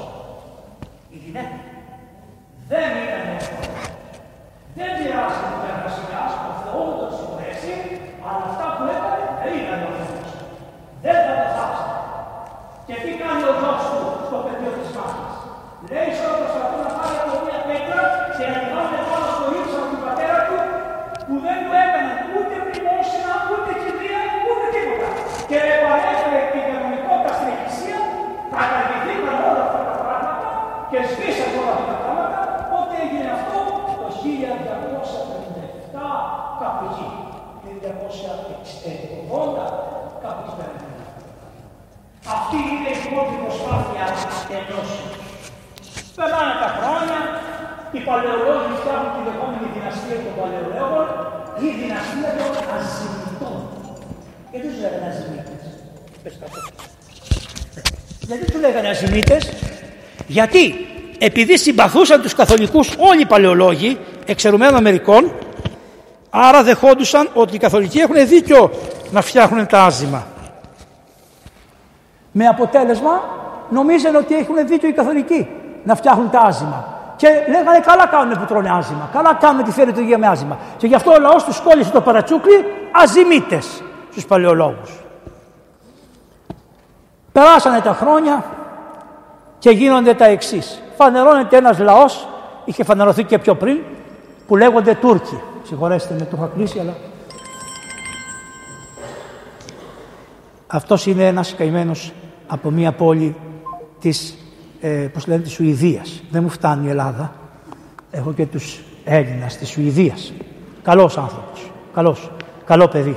Χριστιανός. Ξέρεις τι είναι να είσαι χριστιανός ορθόδοξος σε αυτές τις χώρες; Δεν είναι ούτε καν η Ιταλία, δεν είναι μεσογειακές χώρες. Είναι δύσκολο να κρατήσεις την ορθόδοξη σου παράδοση σε τέτοιες χώρες σχεδόν πανάθεες, όχι απλώς άθεες, πανάθεες χώρες. Τέλος πάντων. Οι Τούρκοι κάνανε μία πράξη. Πήρανε καράβια ενετών και δυστυχώς και βυζαντινά καράβια και περάσανε από τη Μικρά Ασία στην Καλύπολη. Πατήσανε ευρωπαϊκό έδαφος. Εκμεταλλευθήκανε τη φαγωμάρα που είχαμε μεταξύ μας, σκοτωνόταν ο αυτοκράτορας με τους στρατηγούς, με αυτά και περάσανε απέναντι στην Καλύπολη. Και από την Καλύπολη πήγανε και πιάσανε μια πολιτεία που λέγεται Ανδριανούπολη και την κάνανε πρωτεύουσά τους. Και σταθήκανε πια στο ευρωπαϊκό κατεστημένο και γίγνεσθε. Οι αυτοκράτορες πλησιάζουμε στο 1400, 1437, 1438. Τα μαντάτα είναι άσχημα. Όλα είχαν καταληφθεί ή από τους Φράγκους ή από τους Τούρκους. Είχε μείνει μόνο η Κωνσταντινούπολη, λίγο η Θράκη, κάτι κομμάτια και τα μαντάτα ήταν δύσκολα. Η αυτοκρατορία εκπνέει, πεθαίνουμε. Τότε ο παλαιολόγος ο Ιωάννης ο 8 εσκέφθη να κάνει μια οικουμενική σύνοδο και να πάνε στην Φεράρα της Ιταλίας και εκεί να κάνουν την περίφημη 8η Οικουμενική Σύνοδο. Τι λυσασμένα είναι αυτά τα κόλπα εδώ πέρα. Λοιπόν, να κάνουν την, ευδό, την 7η, 8 πάντων, να την πούνε Οικουμενική Σύνοδο αυτή. Και να πάνε στον Πάπα και να τον παρακαλέσουν τον Πάπα να κάνουν την ένωση με τις εκκλησίες και ο Πάπας να τους δώσει βοήθεια για τον Τούρκο. Να πας στην Αμερική, να την παρακαλέσεις και να της πεις βοήθησέ με, θα έχω την ίδια άποψη με σένα, δώσ' μου όπλα. Τα ίδια είναι, μην νομίζετε. Έτσι είναι, έτσι δουλεύει το σύστημα. Και σε βάλουν και στο κογκρέσο να μιλήσεις. Χριστός δεν υπόθηκε. Μία λέξη για Χριστό, δεν άκουσα εγώ. Μία λέξη. Μία λέξη. Κύριοι, ο πολιτισμός των Ελλήνων στηρίζεται στην αρχαία ελληνική παράδοση αλλά και στη νέα ελληνική παράδοση που έγινε τουλάχιστον ο νέος ελληνισμός μετά το 1204 και έχει χαρακτηριστικό την Ορθοδοξία, το Χριστιανισμό. Άκουσα κάτι ότι έχουμε μια ίδια πίστη με τους Ρώσους, κάτι τέτοιο. Αυτό. Ποια πίστη είναι αυτή; Μια πίστη έχουμε ίδια; Είμαστε Ορθόδοξοι Χριστιανοί και αυτοί και εμείς. Μην ακουστεί η λέξη, μην ακουστεί η λέξη Χριστός μέσα στα μασονικά κέντρα της οικουμένης. Μην ακουστεί αυτή η λεξούλα. Γιατί; Τίποτα άλλο μέχρι εκεί. Ό,τι βλέπετε. Αυτό λέγεται καλπάκι. Γι' αυτό. Μη δώσουμε αφορμή σε αυτούς και στεναχωρηθούν με το να πούμε τη λέξη Μεσίχ. Μεσίχ. Χριστός. Μεσσίας. Χριστός. Ότι εμείς τον Μεσσία δεν τον περιμένουμε έχει έρθει. Και είναι ο Χριστός μας. Όχι. Έτσι λοιπόν ο αυτοκράτορας αποφάσισε να πάνε να κάνουν τη σύνοδο στη Φεράρα. Γράφει στον Πάπα. Ο Πάπας είχε πολλά προβλήματα. Γιατί, γιατί είχε κατά συγχωροχάρτια και κάτι κόλπα κάνει. Τι είναι τα συγχωροχάρτια; Άμα πληρώσεις, φεύγει η ψυχή από την κόλαση και πάει στον παράδεισο. Με τα λεφτά. Μην γελάτε γιατί μερικές φορές και εσάς κάτι παπάδες σας κοροϊδεύουν και σας λένε Φέρτε μου να σας κάνω 40 λίτρου, 40 λίτρου, 40 λίτρου, 40 λίτρου, 40 λίτρου, δεν είναι λεφτά. Θες να κάνεις 40 λίτρου, το τσάμπα. Γιατί πρέπει να πληρώσεις για να κάνεις 40 λίτρου. Γιατί; Και γιατί να θέλεις ξεχωριστό 40 λίτρου εσύ και δεν σε αρέσει το 40 λίτρου των Χριστιανών που είναι για όλους τους Χριστιανούς; Γιατί; Τι εφευρέσεις, τι κολπάκια είναι αυτά; Ε; Άρα, προσέξτε, όλοι μπορούμε να γλιστράμε σαν τα άλογα που μπήκανε μέσα στην Αγία Σοφιά και να είμαστε μέσα στον Ορθόδοξο ναό και να κάνουμε χειρότερα από ό,τι κάνανε αυτοί. Ή να σκεφτόμαστε πίσω στο μυαλό μας χειρότερα πράγματα. Και δεν έχει σημασία αν πάρεις 10 ευρώ ή πάρεις 5.000 για το ίδιο γεγονός. Δεν έχει και σημασία αυτό. Πρέπει να προσέχουμε. Άλλο το κούρμπανο, το δώρο που δίνει ο λαός. Αυτό είναι άλλο πράγμα. Άλλο είναι αυτό. Όχι να ζητάμε και να λέμε στον κόσμο ότι άμα σου κάνω 3-40 λίτρα και μου δώσεις τόσα λεφτά, η ψυχή του μπαμπά σου που πέθανε εξομολόγητη θα στην πάω στον παράδεισο.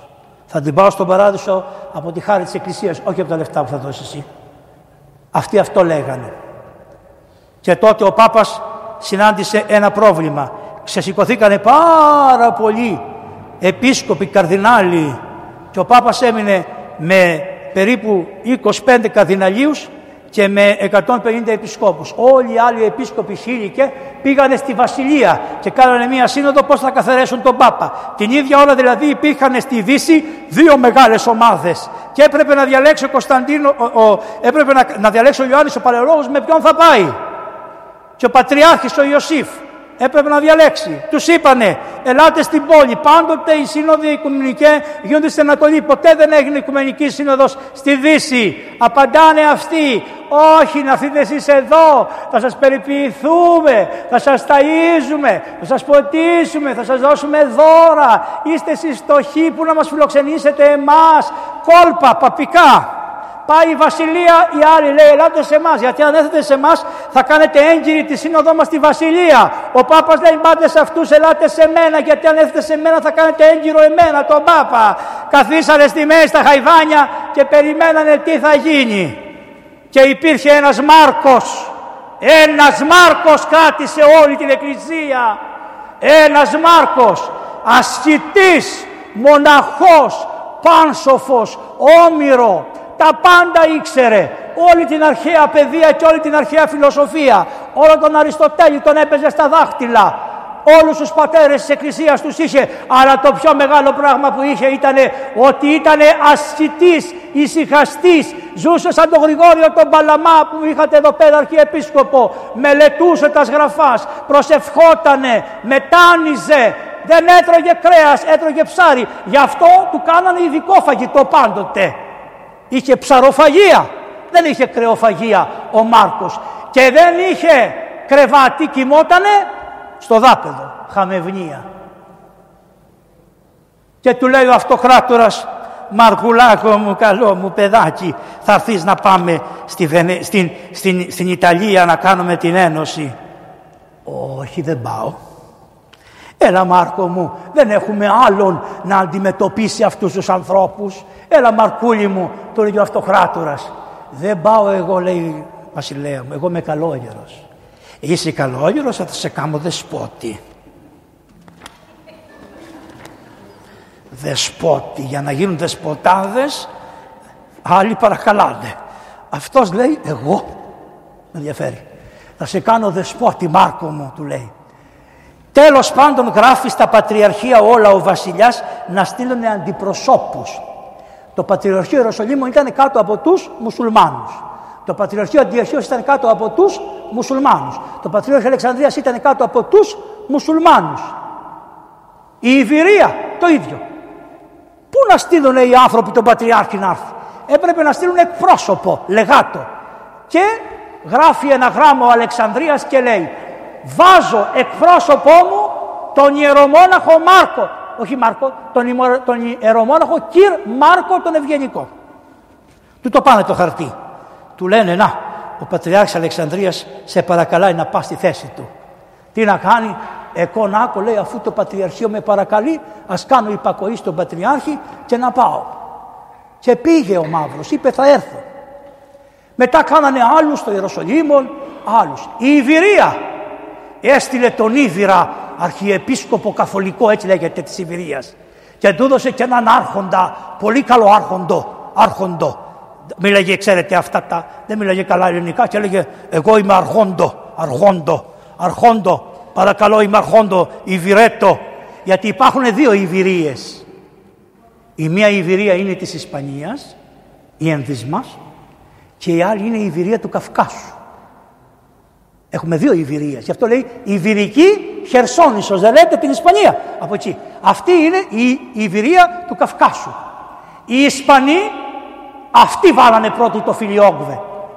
Πότε, επί εποχής του πρώτου συμβόλου της πίστεως, όταν το έφτιασε ο Μέγας Αθανάσιος και όταν το, αυτοί, αυτοί προσθέτανε και το εκ του Ιού. Και αυτοί καθορίσανε να μην παντρεύονται οι παπάδες.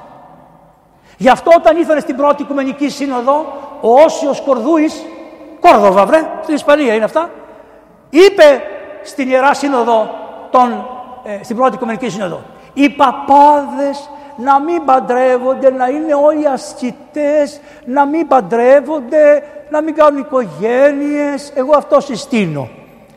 Και σηκώνεται ο Μέγας Παφνούτιος, ο Άγιος Παφνού, ασκηταράς της Ανατολής, ασκηταράς και του λέει αυτού που το είπε αυτό, του Οσίου Κορδούης, άκου να σου πω, του λέει να πάτε να βρείτε αγγέλους να τους κατεβάζετε στη γη να σας κάνουν τους παπάδες.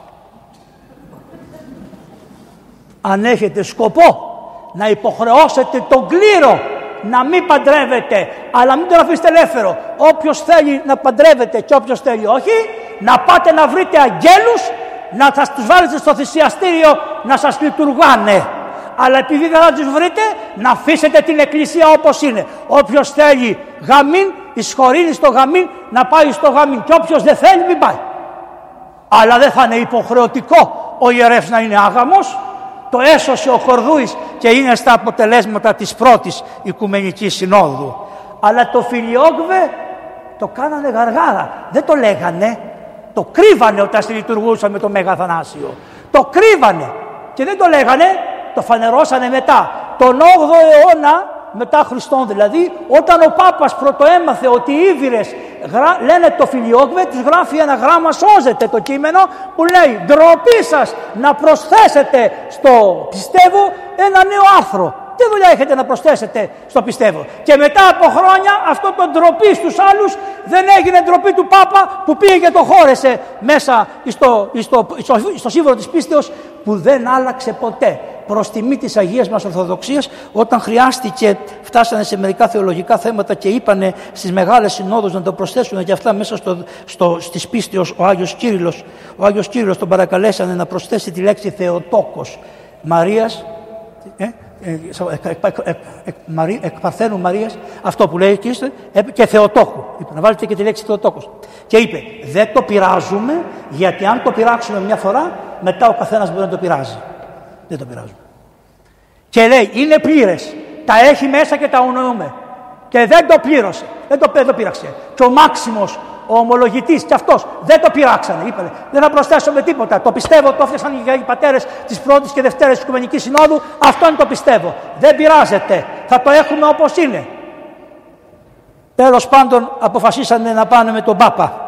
Λεφτά ερχόντουσαν, βαλίτσες, dollars βαλίτσες ερχόντουσαν στην Κωνσταντινούπολη. Ο Πάπας έστελνε χρυσά δουκάτα.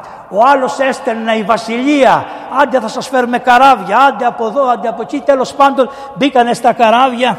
Βάλανε και το γέρο τον Πατριάρχη. Ο γέρος ο Πατριάρχης μόλις άκουσε ότι θα πάνε εκτός της Κωνσταντινούπολης, καλεί όλους τους επισκόπους και τους λέει ο αφελής. Είμαστε και αφέλες.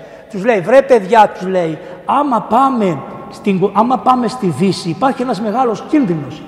Να πάμε εκεί να μας υποχρεώσουν, να μην μας ταΐζουν, να μην μας ποτίζουν, να μην μας δώσουν χρήματα για να ζούμε, να μην μας φαρθούν καλά. Μπορεί να μας βάλουν στη φυλακή να μας υποχρεώσουν σώνει και καλά να υπογράψουμε χωρίς να θέλουμε. Χάνουμε την ελευθερία μας.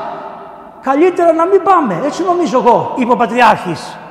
Και ενώ είπε αυτό, για να δεις χίλιοι ιερέως ψεύδονται, ψεύδονται, ενώ είπε αυτό, ότι δηλαδή, συγγνώμη βουίζει, είναι, είπε ότι δεν θα, ε, δεν θα πάμε, μόλις ο αυτοκράτορας του είπε έλα, έλα, θα σου δώσουν μεγάλες τιμές, θα σε τιμήσουν, θα σου δώσουν λείψανα από αυτά που είχαν κλέψει το 1904, να τα φέρεις πίσω στην Κωνσταντινούπολη, θα σας κάνουν εκείνο, θα σας κάνει το άλλο. Ο γέρος άρχισε να κάνει τα μουστάκια σου, λέει γέρος εκεί, αλλά οπότε λέει θα πάμε στη... Του λένε τώρα, μα καλέ πότε αποφάσισες να πάμε, χθες μας έλεγες δεν πάμε και σήμερα μας δεν θα πάμε. Ευμετάβλητο ο γένος. Ευμετάβλητο. Δεν έλεγε, δεν έλεγε ένας δώσ' μου τόπο να σταθώ και τη γη θα κινήσω. Ε. Δώσ' μου λεφτά να κάτσω πάνω και θα στα γυρίσω όλα τούμπα. Ό,τι θέλεις. Αυτό έγινε. Ε, τέλος πάντων. Μπήκανε οι ανθρώποι στα καράβια και φύγανε. Και πήγανε, θαλασσοδαρθήκανε. Γιατί οι ανόητοι φύγανε μέσα Δεκεμβρίου. Ποιος ταξιδεύει μέσα Δεκεμβρίου άνθρωπος εχέφρον στη θάλασσα; Και πήγανε.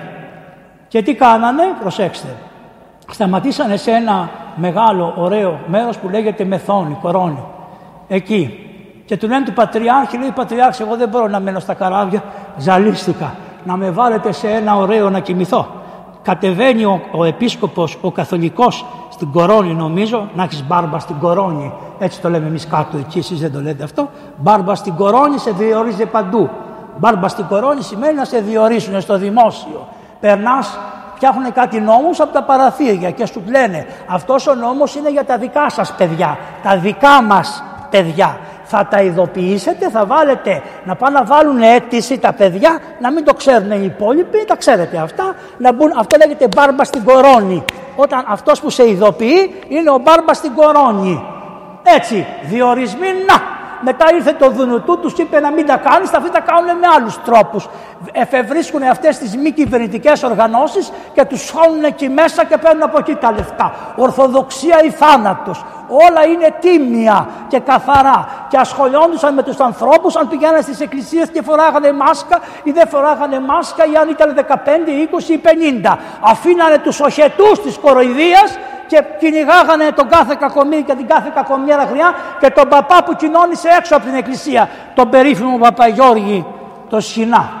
Να είναι καλά, τα ξεχάσατε. Έχουν περάσει δύο χρόνια, τα ξεχάσατε. Θα έρθει να σας ζητήσει το κουτί. Εγώ δεν τα ξεχνάω. Και αν σε δω στην εκκλησία να εξομολογέσαι και αν σε δω στην εκκλησία να κοινωνάς, πάλι θα το σκεφτώ γιατί μπορεί και να με κοροϊδεύεις. Για άλλη μια φορά. Λέει ο δεσπότης θέλω να κοιμηθώ βρε παιδιά να με πάτε σε ένα δωμάτιο να κοιμηθώ. Ναι σεβασμιότατε, ναι πατριάρχη μου, ναι θα σας πάμε να κοιμηθείτε σε ένα ωραίο. Τον πήγανε λοιπόν σε ένα που το είπαν ότι ήταν η παλιά επισκοπή. Ακούστε τι είχε. Από κάτω είχε γουρούνια το σπίτι, γουρούνια. Από πάνω ήταν τα ξύλα αλλά είχαν από κάτω για να βγαίνει η ζέστα από τα γουρούνια να το ζεσταίνει επειδή ήταν χειμώνας τον Πατριάρχη. Άφησε την Κωνσταντινούπολη και πήγε στα γουρούνια. Και λέει ο Μάρκος ο Ευγενικός από αυτό και μόνο βρε καταλαβαίνεις τι μας περιμένει. Αφήσαμε το στρώμα στο σπίτι μας και μας είδαν και μας βάλανε στα γουρούνια. Κοντζάν Πατριάρχη το δε κρεβάτι του ήταν άστρωτο και είχε απάνω τόση λέρα το μαξιλάρι που αηδίασε και είπε πάμε στα καράβια να κοιμηθώ πάλι και ζήτησε ειδική περιποίηση και παρακαλέσανε αυτόν τον Ιταλό Πάπα, τον, τον εκπρόσωπο του Πάπα να παρακαλέσει τον άρχοντα της κορώνης να τον εβάλει να κοιμηθεί. Από αυτά έφτανε. Σιγά σιγά ανεβήκανε, φύγανε μαζί με τον αυτοκράτορα και φτάσανε στην Κέρκυρα με τα χίλια βάσανα. Και μετά στην, μέχρι την Κέρκυρα μνημονεύανε στις ακολουθίες του Πατριάρχου ημών Ιωσήφ. Μετά την Κέρκυρα μπήκανε στα όρια του Πάπα.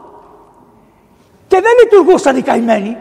Γιατί σου λέει δεν έχουμε άδεια από τον Πάπα να λειτουργήσαμε. Τόσο προσεκτικοί ήσανε ότι τάχα μπήκανε στα όρια του Πάπα. Και φτάσανε στη Βενετία. Τι υποδοχή τους κάνανε οι Βενετοί; Τι υποδοχή; Και τους λένε ελάτε να δείτε τον Άγιο Μάρκο μας. Και μπήκανε μέσα και είδανε όλα τα κλεμμένα της Αγίας Σοφιάς και της Μονής του Παντοκράτορος. Όλα τα κλεμμένα. Ό,τι είχαν κλέψει ήσανε εκεί. Και τους λένε ελάτε και ελάτε. Κατεβήκανε τα σκαλιά και τους δείξανε το χρυσάφι που είχαν αποδυσαυρίσει από την Κωνσταντινούπολη. Αυτό το χρυσάφι το χάσανε όταν ο Βοναπάρτης μπήκε μέσα στη Βενετία. Τους είπε καθερίστε όλοι οι άρχοντες και φέρτε μου το χρυσάφι της Αγίας Σοφιάς γιατί το έχω ανάγκη για μένα. Το πήρε η Φραγκιά γιατί ο Βοναπάρτης Φράγκος ήταν. Το πήρε αυτός ο Γάλλος το έκοψε, το έλειωσε, το έκοψε νομίσματα όπως το κάψανε το 1204 οι κλέφτες και πώς τα είπε γαλλικά κολονάτα. Τα έχετε ακούσει τα χρυσά τα κολονάτα. Αυτά είναι το χρυσάφι της Αγίας Σοφιάς που το κλέψανε το 1204. Το πήγανε στη Βενετία από κάτω και μετά το κάμανε χρυσάφι και το κάμανε κολονάτα για να ζήσει ο Ναπολέον και να κάνει τους πολέμους του και να πολεμάει τους εχθρούς του. Ωραία. Οι Βενετοί τους πήγανε στον Πάπα για να αρχίσει η σύνοδος. Λέει τώρα ο Πατριάρχης, για να μην πάω εγώ στον Πάπα επευθεία, δεν στέλνω να δεσπότη τον Ηρακλίας να δει πώς είναι εκεί η κατάσταση. Γυράει ο Ηρακλίας και του λέει, όσο είμαστε εδώ να φύγουμε, μας συμφέρει. Γιατί λέει, τι σου κάνανε. Τι μου κάνανε. Όταν πήγα στον Πάπα, είχε 7 πόρτες. Ξεκλειδώσανε τη μία πόρτα, μας βάλανε μέσα, κλουκ κλουκ, κλειδώσανε από πίσω. Περιμέναμε. Πάμε στην άλλη πόρτα, περιμένουμε μισή ώρα, έρχονται οι στρατιώτες, ξανανοίγουν. Κλουκ κλουκ, περάσαμε. Μετά από πίσω, κλουκ κλουκ, κλειδώνανε. Αισθανθήκαμε αμέσως ότι είμαστε εχμάλωτοι. Αφού δεν μπορούμε να φύγουμε, οποιοδήποτε άνθρωπος παραμένει σε μία σχέση, είτε είναι γάμου, είτε είναι πίστεως, είτε είναι μοραστήρι, είτε είναι εκκλησία, παραμένει γιατί είναι κλειδωμένη η πόρτα, δεν είναι φυσιολογικό. Και τις πόρτες τις κλειδώνουν με πολλούς τρόπους οι ανθρώποι. Με πίεση ψυχολογική, τη γυναίκα να μην της δίνουν λεφτά. Ου, τρόποι και τρόποι. και τα καλογέρια τα ίδια και παντού και στι εκκλησίες τα ίδια γίνονται. Δεν λέω τους πολιτικούς που τους λένε άμα κουνηθείς και πεις τίποτα το κεφαλάκι σου ωραίο που το έχεις πάνω στο κορμάκι σου.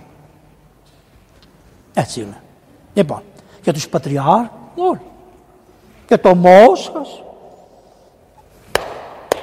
Στην ίδια, γεννηθήκανε στην ίδια περιοχή με τον Πούτιν μας. Πήγανε μαζί στα σχολεία. Ήσανε μαζί και έγινε διάκος του Λένιγκραντ του Νικοδήμου. Ήταν ο διάκος του, ο προσωπικός του διάκος. Ξέρουν οι παπάδες τι σημαίνει να έχει ο, ένας επίσκοπος προσωπικό δικό του διάκο.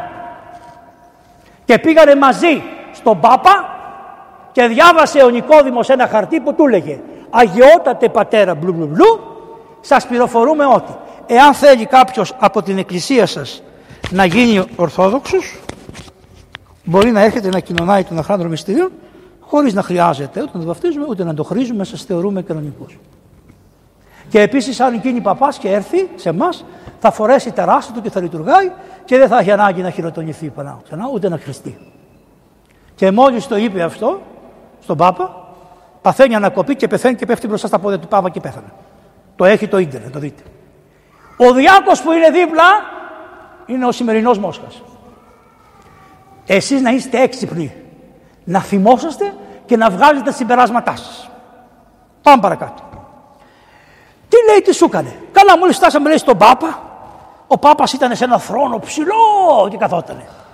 Και λέει, αμέσως λέει, μόλις πήγαμε να τον εφηλήσουμε τον ασπασμό, σηκώνουν λέει δύο τα ρούχα του και του λένε, φίλησε του Πάπα την παντόφλα,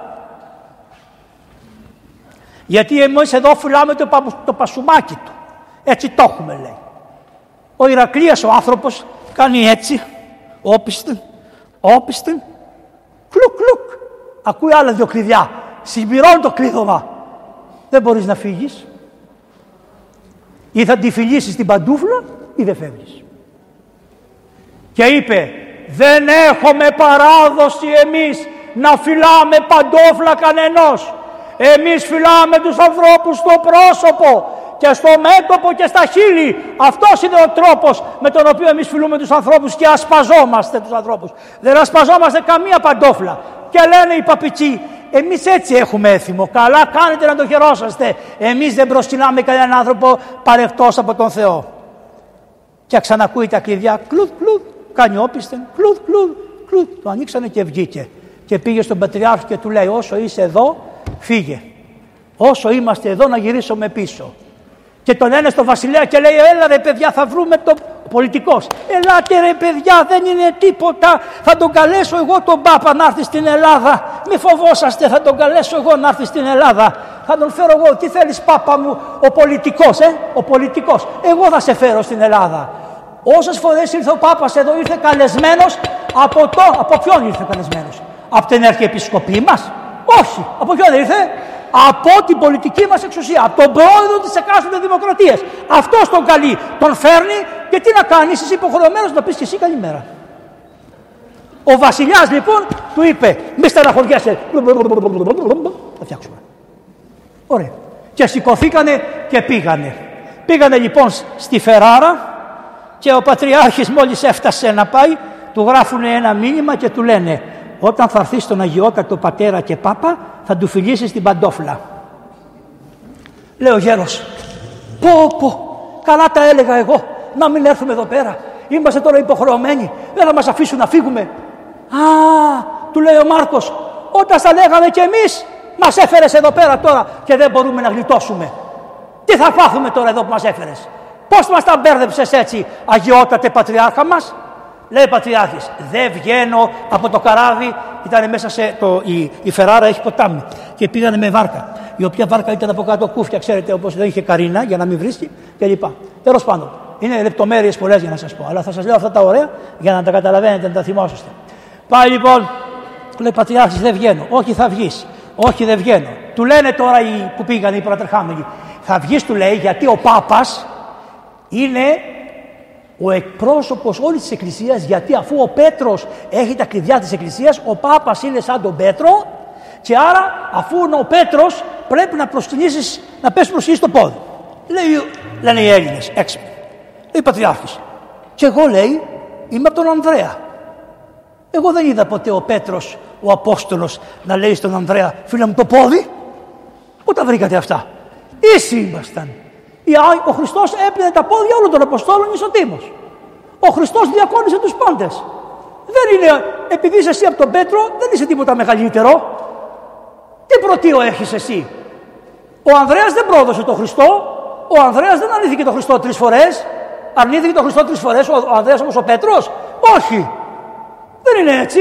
Πώς το λες εσύ αυτό; Αν είστε εσεί είστε χειρότεροι. Γιατί εσύ ο, ο Πέτρος πρόδωσε τον Χριστό. Και όχι μόνο αυτό του λέει, αλλά οι εκκλησίες Όλες, όλες εμείς οι εκκλησίες, οι αρχές, είμαστε από τους αρχαίους Αποστόλους. Η Αλεξάνδρεια από τον Μάρκο, οι άλλοι από τον Λουκά, η Αντιόχεια έτσι, οι Ήβυρες από την Αγία Νίνα γίνανε χριστιανοί, ακόμα πιο νωρίς από όλους μας. Για όνομα του Θεού, είσαι με τα καλά σου, θα σου την παντόφλα; Εφτά μέρες θα μου τη φιλήσεις ή δεν θα στη φιλήσω. Θα μου τη φιλήσεις ή δεν θα στη φιλήσω. Θα μου τη φιλήσεις ή δεν θα στη φιλήσω. Θα βγεις ή δεν θα βγω. Δεν θα φας, δεν θα σας δώσουμε φαγητό να φάτε μέχρι να μας φιλήσει την παντόφλα. Πάει ο βασιλιάς και του λέει: Ε, δεν είναι τίποτα. Δεν είναι τίποτα, του λέει: Πήγαινε φίλα του εσύ την παντόφλα. Λέει ο βασιλιάς: Εγώ δεν τη φιλάω. Μπα, εσύ ο πολιτικός δεν τη φιλήσεις. Και θα βάλεις σε μέρα τον εκκλησιαστικό να υποχρεωθώ να φιλήσω την παντόφλα του Πάπα. Κατάντια. Και γιατί πήγαν οι καημένοι; Πήγαν οι καημένοι επειδή το 1204 μας είχαν καταστρέψει την Κωνσταντινούπολη και δεν ορθοποδήσαμε ποτέ. Και επειδή ερχόταν ο Τούρκος να μας πάρει, πήγαν εκεί νομίζοντας ότι θα κάνουν την ένωση και θα μας δώσουν κάτεργα. Τι είναι τα κάτεργα, κάτω έργο, κοπηλάτες. Για να μας φέρουν καράβια και στρατό να υπερασπιστούμε την Κωνσταντινούπολη. Πουλάγανε τα πάντα για την τάχα τους εθνικής συνείδησης. Και πήγανε στον Πάπα και λέει ο Πάπας εντάξει δεν πειράζει. Απλώς λέει σκεφτόμουν, ακούστε την πονηριά, είχα κανονίσει λέει να έρθουν χιλιάδες άνθρωποι στην πλατεία της Φεράρας να κάθομαι εγώ στο θρόνο μου και να δούνε οι άνθρωποι να μου φυλάτε το πόδι. Είναι γραμμένα. Τώρα λέει που δεν θα μου φιλήσει το πόδι θα σε δω στα ιδιωτικά μου διαμερίσματα, δεν θα σε δω επίσημα. Και δεν τους δέχτηκε επίσημα στην πλατεία, όπως όφιλε, αλλά τον κάλεσε στην κέλα του, στο κελί του. Ο δε Πάπας ζούσε με το φόβο μην τον δηλητηριάσουν. Γι' αυτό το νερό ήταν κλειδωμένο. Το ντουλάπι του φαγητό του ήταν κλειδωμένο. Είχε κάτι παπαδάκια τα καημένα τα οποία τα είχε στη σειρά. Δοκίμαζαν από το φαγητό, τα περίμενε μισή ώρα μην ψοφήσουν, το έχουν δηλητηριάσει και ύστερα το έτρωγε το φαγητό. Το νερό, το νερό, το νερό, το νερό του το δίνανε, ξεκλειδώνανε το πηγάδι που είχε το νερό και του πέραν το νερό. Το έπινε πάλι ένας δοκιμαστής και ύστερα του το δίνανε το πιο. Αυτό είναι εκκλησία. Αυτό είναι το Αγίου Πέτρου η συνέχεια. Σιγά. Το καταλάβατε χριστιανοί μου. Εκεί μπλέξαμε. Και μετά αρχίζουν την περίφημη συζήτηση των δογμάτων της πίστεως. Το πρώτο και κύριο δόγμα είναι το φιλιόγβε. Ο Άγιος Μάρκος ο Ευγενικός μίλαγε μπροστά σε όλους. Περάσανε μήνες, άρχισαν να τους στείλουν να μην τους δίνουν το φαγητό. Το, το τι δεν τους κάνανε. Μετά δεν τα βρίσκανε εκεί πέρα. Άλλα κεφάλαιο ένας, άλλα κεφάλαιο άλλος. Ο Άγιος Μάρκος απεδείκνυε την αλήθεια ότι δεν είναι εκ του Ιού, αλλά λέει είναι το πνεύμα του Άγιον, το εκπορευόμενο από τον Πατέρα, δια, αφού το ζητήσει ο Υιός. Ο Υιός είναι παράκλητος. Παράκλητος ο Υιός παρακαλεί τον Πατέρα να στείλει το Άγιο Πνεύμα. Αλλά δεν το στέλνει ο Υιός, το πνεύμα του Άγιον εκπορεύεται από τον Πατέρα. Ο Πατήρ είναι η πηγή της θεότητος. Αυτός είναι. Αυτή είναι η Θεό, αυτό είναι. Δεν υπάρχει η θεότητα του Πατρός, η θεότητα του Ιού, η θεότητα του Αγίου Πνεύματος. Δεν υπάρχει αυτό το πράγμα. Μία είναι η θεότητα. Μία. Πατήρ, Υιός και Άγιο Πνεύμα. Βαθιά θεολογία. Πού να τα καταλάβουν. Άλλη γλώσσα είχαν αυτοί, άλλη γλώσσα είχαμε εμείς. Χαμός στο ίσωμα.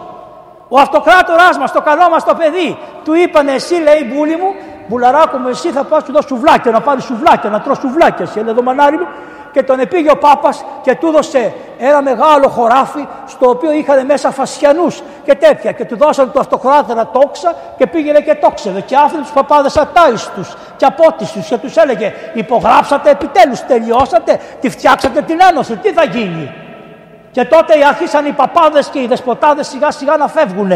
Και τους πιάσανε στον δρόμο και τους ξαναφέρανε πίσω. Και λέει ο Πάπας από τη Φεράρα είναι εύκολο να πάνε στη Βενετία και να φύγουν θα τη μεταθέσουμε, θα την πάμε πιο βαθιά. Θα την πάμε στη Φλωρεντία. Τους πιάνει όλους ένα τσρλιπιπί μα τι τσρλιπιπί τους έπιασε. Όλοι οι πατέρες όλοι, τους, βάζαν, τους βάζαν κρεβάτια κοιμόντουσαν κάτω. Και όταν είπανε στον Πάπα, γιατί δεν μας δώσετε κρεβάτια, λέει, άκουστε να σας πω, ο Γρηγόριος ο Παλαμάς, ο Γρηγόριος ο Παλαμάς, βάλτε εδώ, ο Γρηγόριος ο Παλαμάς λέει ε, έκανε χαμευνία στο Άγιον Όρος και εσείς να κάνετε χαμευνία, να κοιμόσαστε χάμω όπως σας έμαθε ο, ο Γρηγόριος ο Παλαμάς με τις άχτιστες ενέργειες του Θεού. Κορόιδευε, κορόιδευε και τις άχτιστες ενέργειες. Τόλμησε να πιάσει στο στόμα και το Γρηγόριο τον Παλαμά, το δικό σας εδώ τον Άγιο. Τέλος πάντων, προχωράνε οι ημέρες, δεν γίνεται τίποτα. Η σύνοδος μαλώνανε πού θα καθίσει ο καθένας, πού θα καθίσει ο άλλος. Ο Πάπας έβαλε ένα θρόνο ψηλό, τον Πατριάρχη τον έβαλε σε ένα σκαμί. Λέει ο Πατριάρχης, Εγώ θα καθίσω σε ένα σκαμί, δεν κάθομαι. Σαν να μην έφταναν αυτά, αλλάζουν οι, οι, οι πατριαρχικές εκπροσωπήσεις και έρχεται ένα χαρτί και λέει ο Άγιος Μάρκος δεν θα εκπροσωπεί την Αλεξάνδρεια, θα εκπροσωπεί τα Ιεροσόλυμα. Τον πιάνει τον Άγιο Μάρκο το καλογερικό που πιάνει όλους στο στριμένο μας. Άγιος, ε, Άγιος.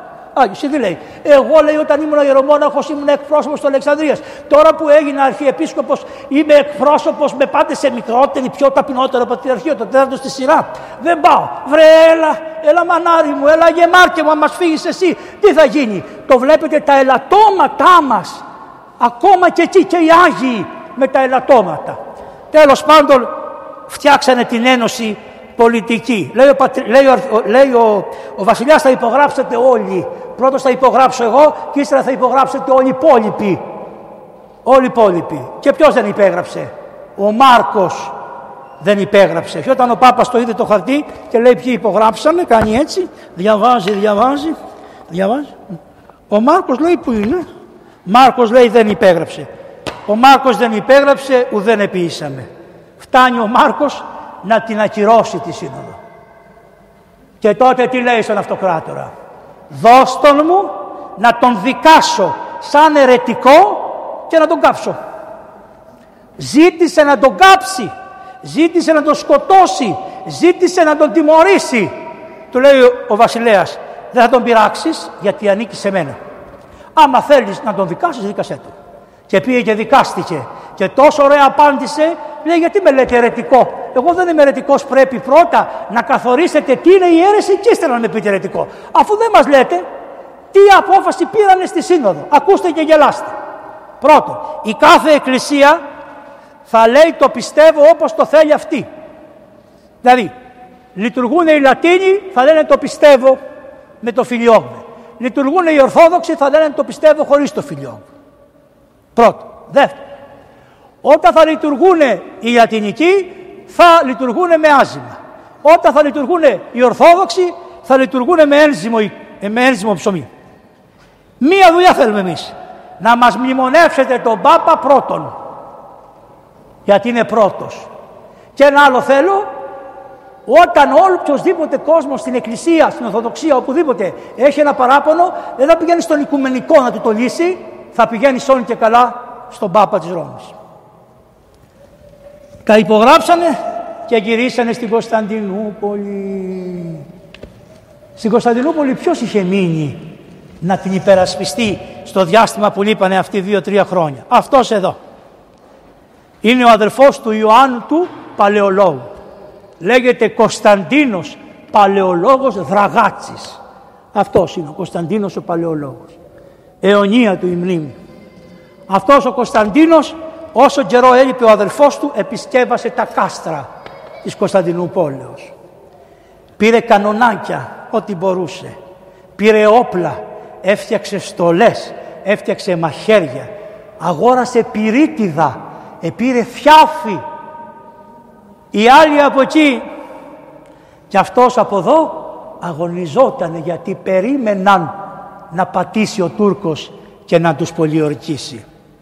Ήταν ο πατέρας του, Μουρά, του, του Μουάμεθ, ο περίφημος Μουράτ όμως, και ήταν πιο επίοικης άνθρωπος. Και όσο διάστημα έλειπε ο αυτοκράτορας, αλλά ο Κωνσταντίνος ο Παλαιολόγος, επειδή είχε τη θέση του αδελφού του, ήταν δηλαδή ως εκπρόσωπος του βασιλιά, έκανε ό,τι μπορούσε.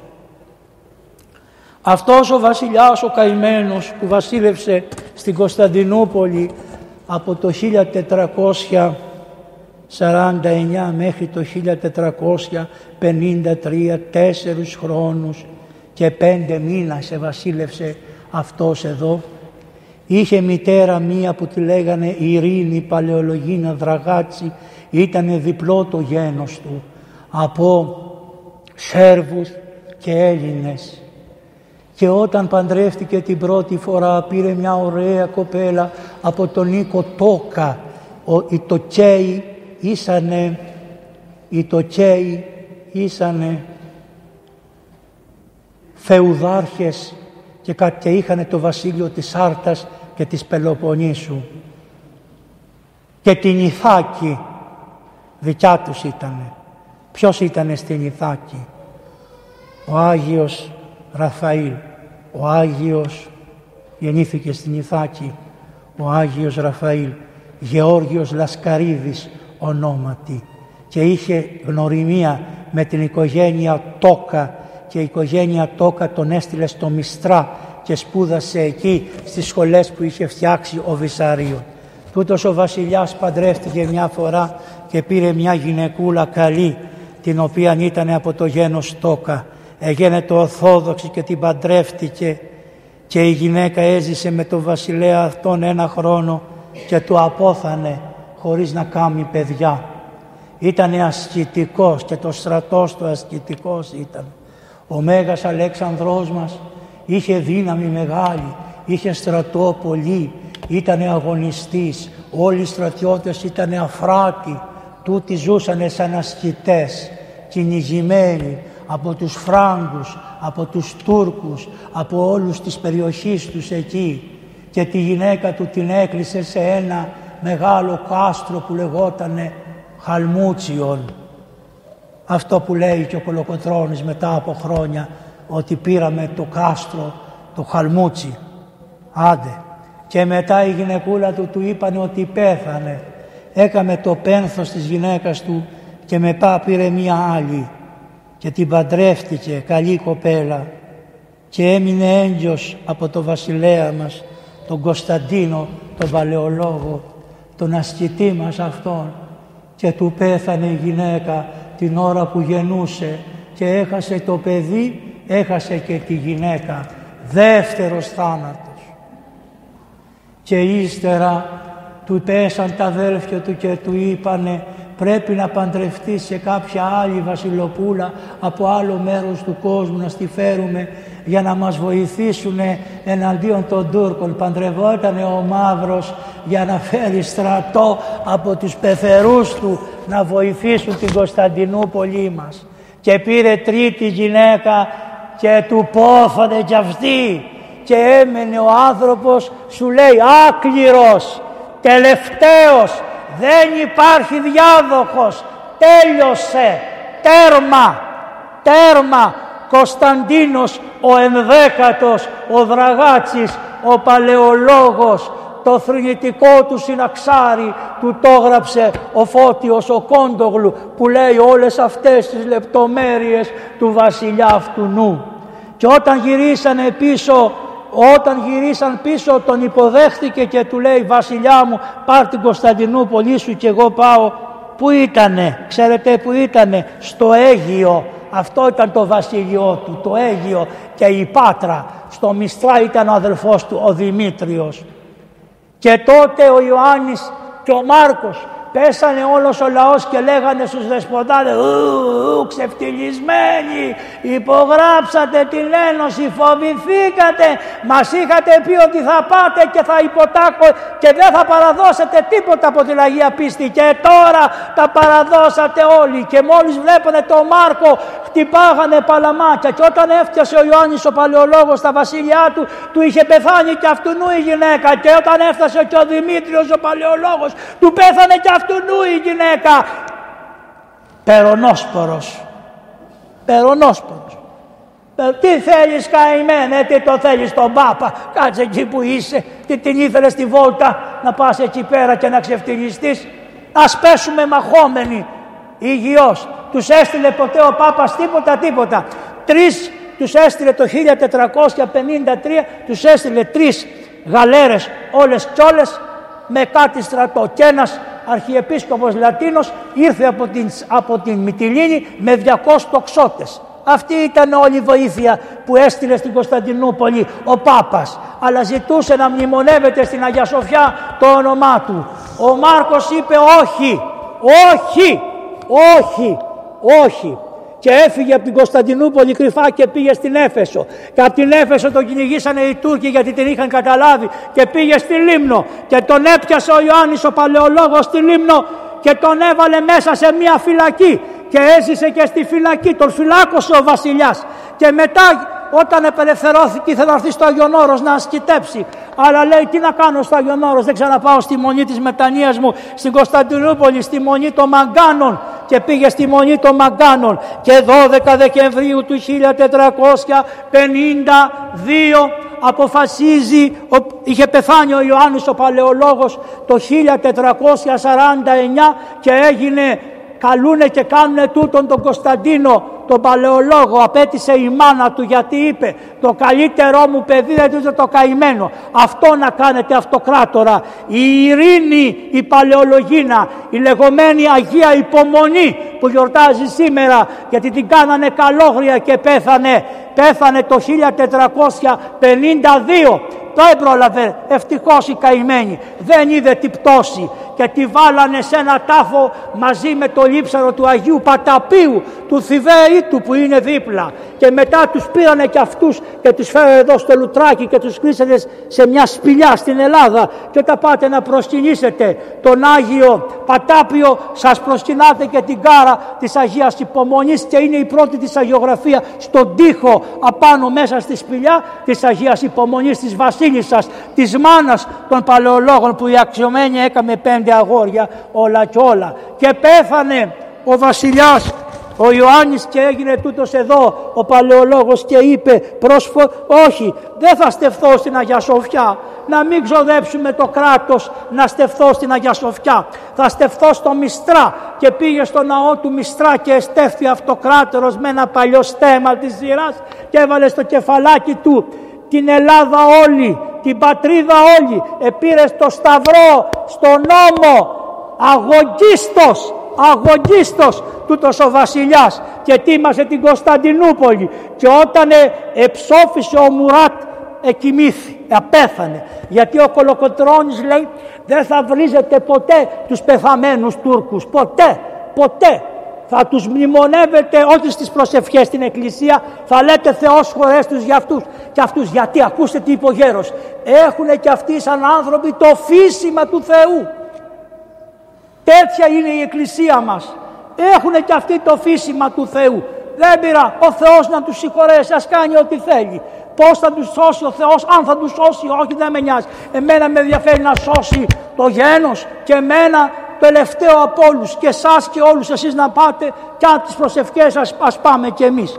Λοιπόν, τούτος εδώ ο καημένος ήρθε στην Κωνσταντινούπολη, τον χαιρέτησε ο λαός του με αγάπη, αυτός τα βλέπε όλα και έλεγε «Κακομύρι βασιλιά τι σε περιμένει». Και όταν συνέχισε να φτιάξει τα κάστρα, πεθαίνει ο Μουράτ και το 1451 ανεβαίνει στο θρόνο ένα 20χρονο παιδί που το λέγανε Μωάμεθ ή Μουράτ, αυτόν το όνομά του. Μωάμεθ ή Μουράτ. Αυτός λοιπόν ανέβηκε και μόλις ανέβηκε στο θρόνο και πήγε στην Αδριανούπολη του γράφει ένα γράμμα του βασιλιά μας και του λέει γιατί ετοιμάζεις την πόλη, γιατί ετοιμάζεις τα κάστρα, γιατί αγοράζεις πυρίτιδα, γιατί αγοράζεις τιάφη, σκέφτεσαι να μου επιτεθείς, ε! Τι σας θυμίζει; Τι λέει ο Τούρκος; Γιατί εξοπλίζετε τα νησιά σας, γιατί παίρνετε κανόνια, γιατί έχετε στρατό, σκεφτόσαστε να μου επιτεθείτε. Αυτός που σκεφτόταν να επιτεθεί στην πόλη, κορόιδευε τον άλλον όπως κάνει και αυτός τώρα. Κρίσον επενετός πόλεμος ή εσχρά ειρήνη. Καλύτερα ένας επενετός πόλεμος κι αν στον χάσω παρά μια εσχρά ειρήνη που σηκώνουμε τα φουστάνια και λέμε έλα κι άλλος κι άλλος κι άλλος. Όχι, κρίσον επενετούς πολέμου παρά εσχράς ειρήνης. Ζούμε μια εσχρή ειρήνη και κάνουμε τα πάντα να την κρατήσουμε και δεν θα την κρατήσουμε στο τέλος. Γιατί εσείς δεν έχετε πάρει χαμπάρι, όχι τον τρίτο παγκόσμιο πόλεμο ζείτε, τον τέταρτο έχετε πάρει. Κοιμόσαστε με τα χάμουρα. Όλη η Αφρική από την οποία έρχομαι εγώ έχει μια παγκόσμια εταιρεία Wagner η οποία είναι ρωσικών συμφερόντων και η οποία όλη την Αφρική την καταλαμβάνει. Διώχνει τους Γάλλους. Δεν σας κάνει εντύπωση που ο Μακρόν ξεμεροβραδιάζεται στον Πούτιν. Γιατί πάει νομίζετε; Γιατί του πειράζει τα συμφέροντα. Ενώ η Γερμανία δεν έχει συμφέροντα στην Αφρική. Ενώ η Αγγλία δεν έχει συμφέροντα στην Αφρική και δεν πάνε.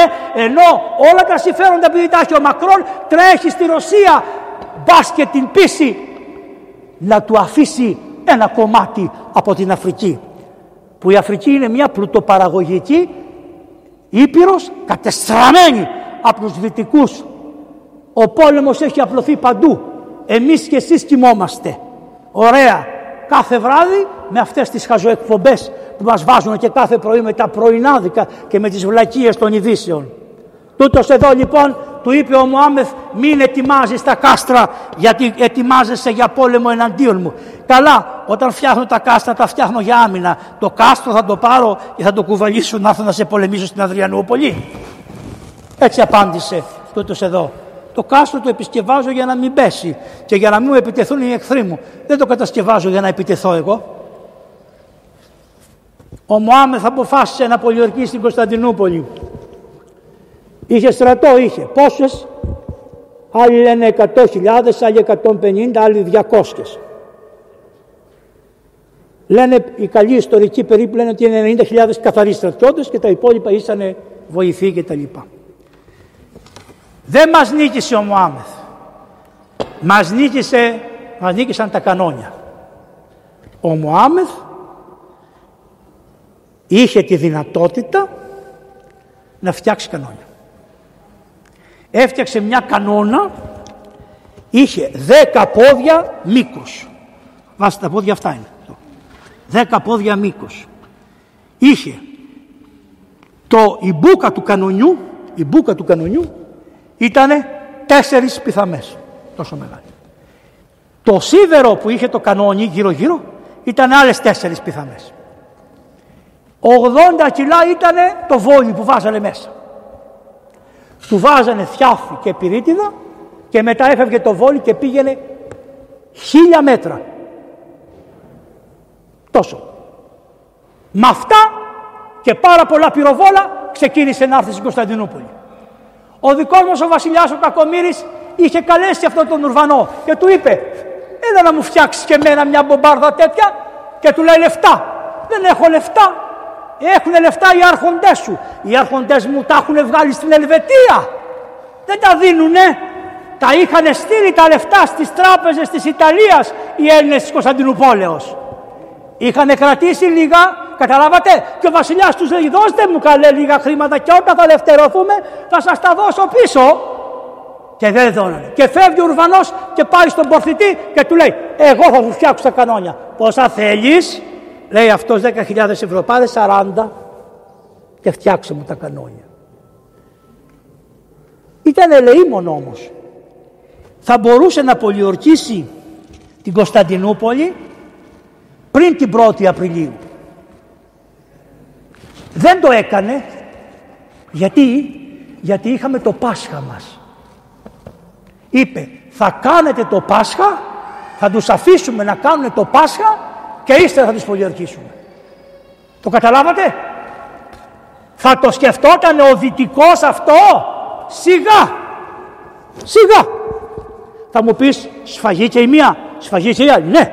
Αλλά είπε ας κάνουνε το Πάσχα τους και ύστερα ας μες δούνε έξω από τα τείχη της πόλεως. Και πραγματικά στις 2 Απριλίου ήρθαν οι πρώτοι και 6 Απριλίου είδαν οι Κωνσταντινοπολίτες το στρατό αυτόν χιλιάδες ανθρώπους, τα κάστρα, γύρω γύρω στα κάστρα, χιλιάδες άνθρωποι να τα πολιερκούν στην ξηρά, εδώ πέρα, στην ξηρά, εδώ ήσαν, χιλιάδες, γύρω γύρω από τις πόρτες αυτές. Λέει ο αυτοκράτορας, μετρηθείτε οι Έλληνες να δούμε πόσοι είστε μέσα. Τεσσερισήμισι χιλιάδες χωρίς τους καλογέρους. 4.500 ήσαν όσοι μπορούσαν να φέρουν όπλα. Πόσοι άλλοι ήσανε, 150.000. Τι είναι αυτό, θερμοπύλες είναι. Θερμοπύλες είναι. 4.500 άνθρωποι να κάνουν όλα αυτά τα κάστρα εδώ πέρα να φυλάξουν. Τι κάνει ο αυτοκράτορας λέει. Όλα τα κάστρα της ξηράς, αυτό είναι η ξηρά. Εδώ. Όλα τα κάστρα της ξηράς και το πιο δύσκολο σημείο θα το πάρω εγώ. Τι είπε; Είδατε, είδατε. Ήρθε ευσέβεια και ο βασιλιάς δεν κρυφτηκε. Αλλάζει. Το πιο δύσκολο σημείο θα το φυλάξω εγώ. Εδώ που ενώνονται τα, τα κάστρα της θάλασσας με τα κάστρα της ξηράς. Το βλέπετε, είναι αδύνατο το σημείο. Αδύνατο. Εγώ θα το φυλάξω αυτό. Εδώ είναι και η κερκόπορτα. Σε αυτό το σημείο. Τα υπόλοιπα θα πάνε οι Έλληνες και ήρθε ένας πολύ καλός από τη Γένοβα, ένα καλό παιδί, ο Ιουστινιάνης. Και ήρθε και αυτός με 750 στρατιώτες καλούς. Και τους έδωσε και αυτόν και του είπε σε ευχαριστώ που ήρθες ως εκπρόσωπος όλης της Δύσεως να με βοηθήσεις παλικάρι μου. Δεν έχω να σου δώσω τίποτα. Αν πραγματικά γλιτώσουμε θα σου δώσω να βασιλεύεις πάνω στη λίμνο. Θα σου δώσω τη λίμνο για ευχαριστία του είπε και αυτός τι του είπε βασιλέα μου εγώ ξέρω πάρα πολύ καλά να ετοιμάζω πόλεις για πολιορκία δεν χρειάζεται να μου τάξεις τίποτα. Εγώ έχω έρθει εδώ μπορεί και για να πεθάνω. Ακούστε τι είπε. Μπορεί και για να πεθάνω. Άρα δεν μας φταίνε όλοι οι ξένοι. Δεν μας φταίνε όλοι οι ξένοι. Πολλές φορές φταίμε εμείς και μας φταίνε και οι ξένοι. Γιατί υπάρχουν και ξένοι που αγωνιστήκανε. Υπάρχουν φιλέλληνες ξένοι που ήρθαν το 21 εδώ και αγωνιστήκανε και τους μπλέξαμε στον εμφύλιο πόλεμό μας και σκοτωθήκανε μερικοί. Ήρθανε, ήρθανε και για πιάτσικο και για κόλπα μερικοί, αλλά οι περισσότεροι ήρθαν να μας βοηθήσουν. Από τη Ρωσία δεν ήρθε κανένας. Να το ξέρετε αυτό. Στους καταλόγους αυτούς που είναι αυτοί που είναι εδώ, δεν υπάρχει ούτε ένας Ρώσος. Πάμε παρακάτω. Εδώ είναι τα τείχη της θάλασσας, τα βλέπετε; Εδώ. Λέει η Αρβελέρ, η κακομήρα και αυτή καλή να είναι, ώρα της καλή. Λέει η Αρβελέρ ότι οι καλογέροι στο Βυζάντιο, οι καλογέροι στο Βυζάντιο δεν βοηθούσανε. Ε, όλοι οι καλόγεροι και οι καλογριές τους δώσανε να φυλάνε αυτά τα κάστρα. Τα κάστρα τα παραθαλάσσια τα είχαν οι καλόγεροι και οι καλογριές. Αυτή είναι η περίφημη Ακρόπολη στο Βυζάντιο εδώ πέρα. Σας το έδειξα εδώ. Εδώ βάλανε έναν καθολικό παπά που ήταν Έλληνας Ορθόδοξος, που ήταν αρχιεπίσκοπος της Ρωσίας του Κιέβου και τι έκανε ο ευλογημένος; Όταν πήγε στην Ιταλία αλλαξοπίστησε και έγινε καθολικός. Και πήρε τα μούτρα του και γύρισε στο Κίεβο. Και μόλις έφτασε στο Κίεβο ο Πούτιν της εποχής εκείνης του είπε αν να χαθείς βρωμοπροδότη σήκω και φύγει από εδώ πέταξε τα ράσα φόρεσε κάτι βρωμορούχα και εκρύβει. Και πού πήγε; Στην Πολωνία και από την Πολωνία πήγε στον Πάπα και ο Πάπας του είπε εδώ καλό μου παιδάκι να σε κάνω εγώ καρδινάλιο και θα σε στείλω εκπρόσωπό μου στην Κωνσταντινούπολη για να μου κάνετε την πρώτη και μεγάλη ενωτική λειτουργία που θα συλλειτουργήσετε στην Αγία Σοφιά και οι Κωνσταντινοπολίτες και εσύ και θα προσφέρετε τη θυσία με άζημα και θα πείτε και το φιλιόγκβε. Πότε το κάμανε αυτό; Στις 12 Δεκεμβρίου του 1400 52 του Αγίου Σπυρίδωνα. Και λέει ο αυτοκράτορας σε έναν ιερομόναχο που το λέγανε Ραφαήλ και ήταν και γιατρός του αυτοκράτορα. Ραφαήλ θα λειτουργήσεις με τους παπικούς. Όχι. Εγώ ήμουνα στη Φεράρα και είδα τα λάθη που κάναμε και είδα πως φερθήκαμε στον Άγιο που πέθανε γιατί πέθανε ο Μάρκος προτού να δει την καταστροφή. Και τώρα είμαι φίλος με τον Γιώργιο Σχολάριο που είχε γίνει γενάδιος σχολάριος και είναι στο μοναστήρι του Παντοκράτορα και είμαι φίλος. Και εγώ σου λέω, εμείς οι δύο σου λέμε όχι, δεν δεχόμαστε να λειτουργήσουμε. Και τι του είπε ο βασιλεύς ο καημένος ο Κωνσταντίνος, εξορία φύγε! Και τον έδιωξε τον Άγιο Ραφαήλ επειδή αρνήθηκε να συλλειτουργήσει σε οικουμενική ε, οικουμενιστική τέτοια ε, λειτουργία και τον έδιωξε. Είδατε, ο λαός ήταν διχασμένος. Οι καλογέροι ήσανε πάντοτε ανθενωτικοί, αλλά πολεμήσανε, δεν προδώσανε, πολεμήσανε. Ο δε Γεώργιος Σχολάριος ή Γενάδιος Σχολάριος που ήταν μοναχός είχε, στο, είχε γράψει έναν βίβελο και έλεγε βρέσεις οι Φράγκοι δεν θα σας βοηθήσουν ποτέ. Μην προδώσετε την πόλη. Αφήστε τους Φράγκους να γυρίσουμε στην πατρόα μας θρησκεία και άλλο να μας βοηθήσει ο Θεός μας βοήθησε. Πολιορκία 6 Απριλίου αρχίζει η πολιορκία. Στήφοι, Τουρκώνε επέφτανε πάνω στα κάστρα. Ο Μωάμεθ με ένα άσπρο άλογο πήγαινε πέρα δόθε. Εδώ το βλέπετε, αυτό λέγεται πέρα. Γιατί είναι απέναντι από την Κωνσταντινούπολη πέρασμα, πέρα. Αυτό εδώ το είχαν οι Γενουάτες. Τους Γενουάτες που ήταν δυτικοί δεν τους πείραξε ο Μωάμεθ. Τους Έλληνες ήθελε. Ο Τούρκος δεν πειράζει την Ευρώπη. Τους Έλληνες θέλει. Οι Έλληνες τι λένε; Είμαστε Ευρώπη. Ναι, αλλά η Ευρώπη δεν βλέπω πουθενά να σε υποστηρίζει. Τα ίδια παντελάκι μου, τα ίδια παντελή μου. Φτιάξανε και ένα στόλο πρώτη φορά στη ζωή τους οι Τούρκοι, αλλά δεν είχαν σχέση με τη θάλασσα και βάλανε έναν Έλληνα εξωμότη για να οδηγήσει τα καράβια, τα έφερε μέσα εδώ, τα έβαλε εδώ μπροστά, αλλά το ρεύμα δεν μπορούσε και τα άσπροχνε από εδώ, δεν ξέρανε να το κουμαντάρουν, ήθελαν να μπουν εδώ μέσα, αλλά εδώ είναι η αλυσίδα, δεν μπορούσαν να μπουν, πηγαίνανε, δεν πηγαίνανε καλά, ρίχνανε με αυτό το κανόνι, λεγότανε βασιλική το, καρα, το κανόνι. Γιατί, Γιατί ήταν τόσο μεγάλο και υπήρχε μια βασιλική χοντρή ψηλή και τη λέγανε βασιλική και το κανόνι το λέγανε βασιλική. Αυτό είναι το παρατσούκλι του. Μια μέρα εκεί που ήταν το κανόνι, όταν το κανόνι έκανε μπαμ, οι άνθρωποι κάναν τα αυτιά τους έτσι σε απόσταση 10 χιλιόμετρων ακουγότανε το μπαμ που έκανε αυτό το κανόνι. Αλλά όταν έπεφτε η μπάλα πάνω στα τείχη κατέστρεφε τα τείχη. Το βράδυ, λέει, ο Λιμερής το χτίζανε το βράδυ, γκρεμιζόταν. Εδώ ήταν ανάποδα. Ο Λιμερής γκρεμιζόταν, το βράδυ το ξαναχτίζανε. Ποιοι το χτίζανε βρε, οι καλόγεροι, οι καλογριές το χτίζανε. Όλοι αυτοί τα χτίζανε το κάστρο. Και μια μέρα σκέφτηκε ο Μωάμεθ, αν δεν πιάσω τούτο εδώ, δεν θα μπορέσω να τους νικήσω. Τι να κάνω και φτιάχνει ένα δρόμο από εδώ με ξύλα και τα φέρνει τα καράβια του από εδώ και ήταν εξαίσιο θέαμα να βλέπεις τα καράβια να περπατάνε πάνω στην ξηρά. Τα ανέβασε στην πλατεία Ταξίμ, όσοι έχετε πάει την ξέρετε. Και μετά είναι κατηφόρα. Τους έδινε μια κλωτσιά και πέθανε κατευθείαν μέσα στο κεράτιο κόλπο. Και έτσι έκανε την πολιορκία πολύ πιο στενή.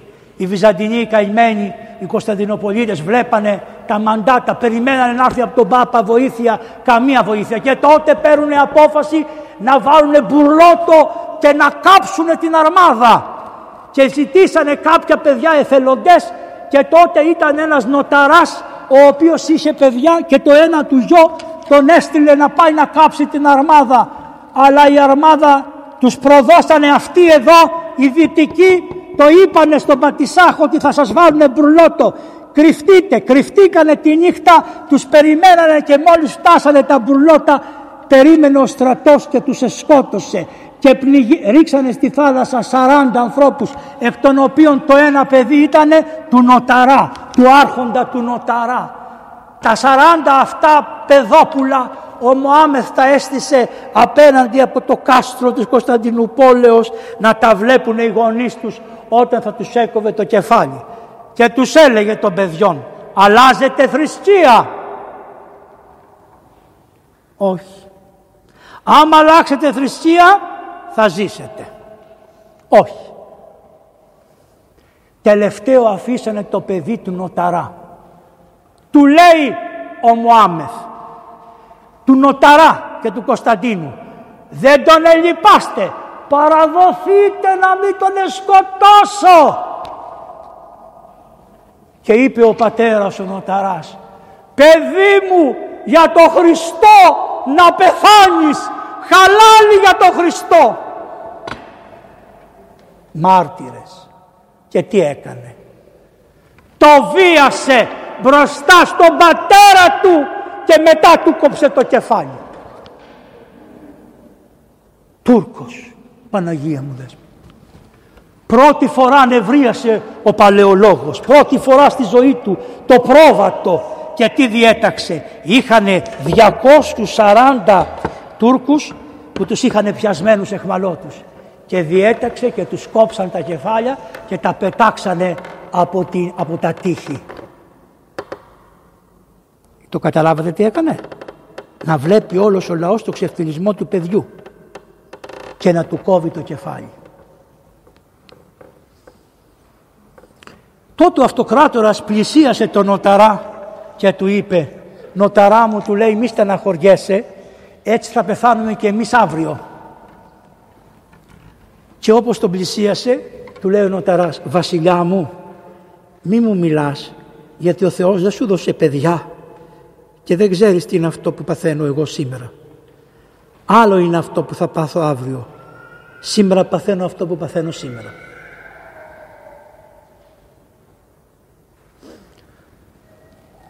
Μετά η πολιορκία στένεψε περισσότερο, δεν ήρθε καμία βοήθεια και αποφάσισε ο Μωάμεθ 28 Μαΐου να κάνει την επίθεση προς 29η ξημερώματα. Ήτανε τρίτη.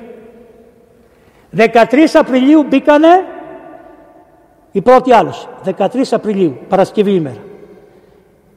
29 Μαΐου Τρίτη. Γι' αυτό λέει ο λαός. Τρίτη και 13.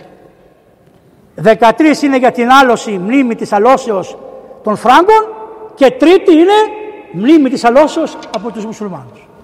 Γι' αυτό λέει πω πω πω πω τρίτη και 13 η χειρότερη μέρα είναι. Βλέπετε πώς το συντηρεί ο λαός και δεν ξέρουμε τις ημερομηνίες, αλλά πώς το συντηρεί ο λαός στην καρδιά του. Μπήκε λοιπόν, αρχίσανε την πορεία τους, τη νύχτα, βορβαδίσανε, κάνανε. Α, και εκείνο που έχω να σας πω είναι το εξής. Κάνανε μια προσπάθεια να μπουν στην πόλη σκάβοντας τούνελ από κάτω.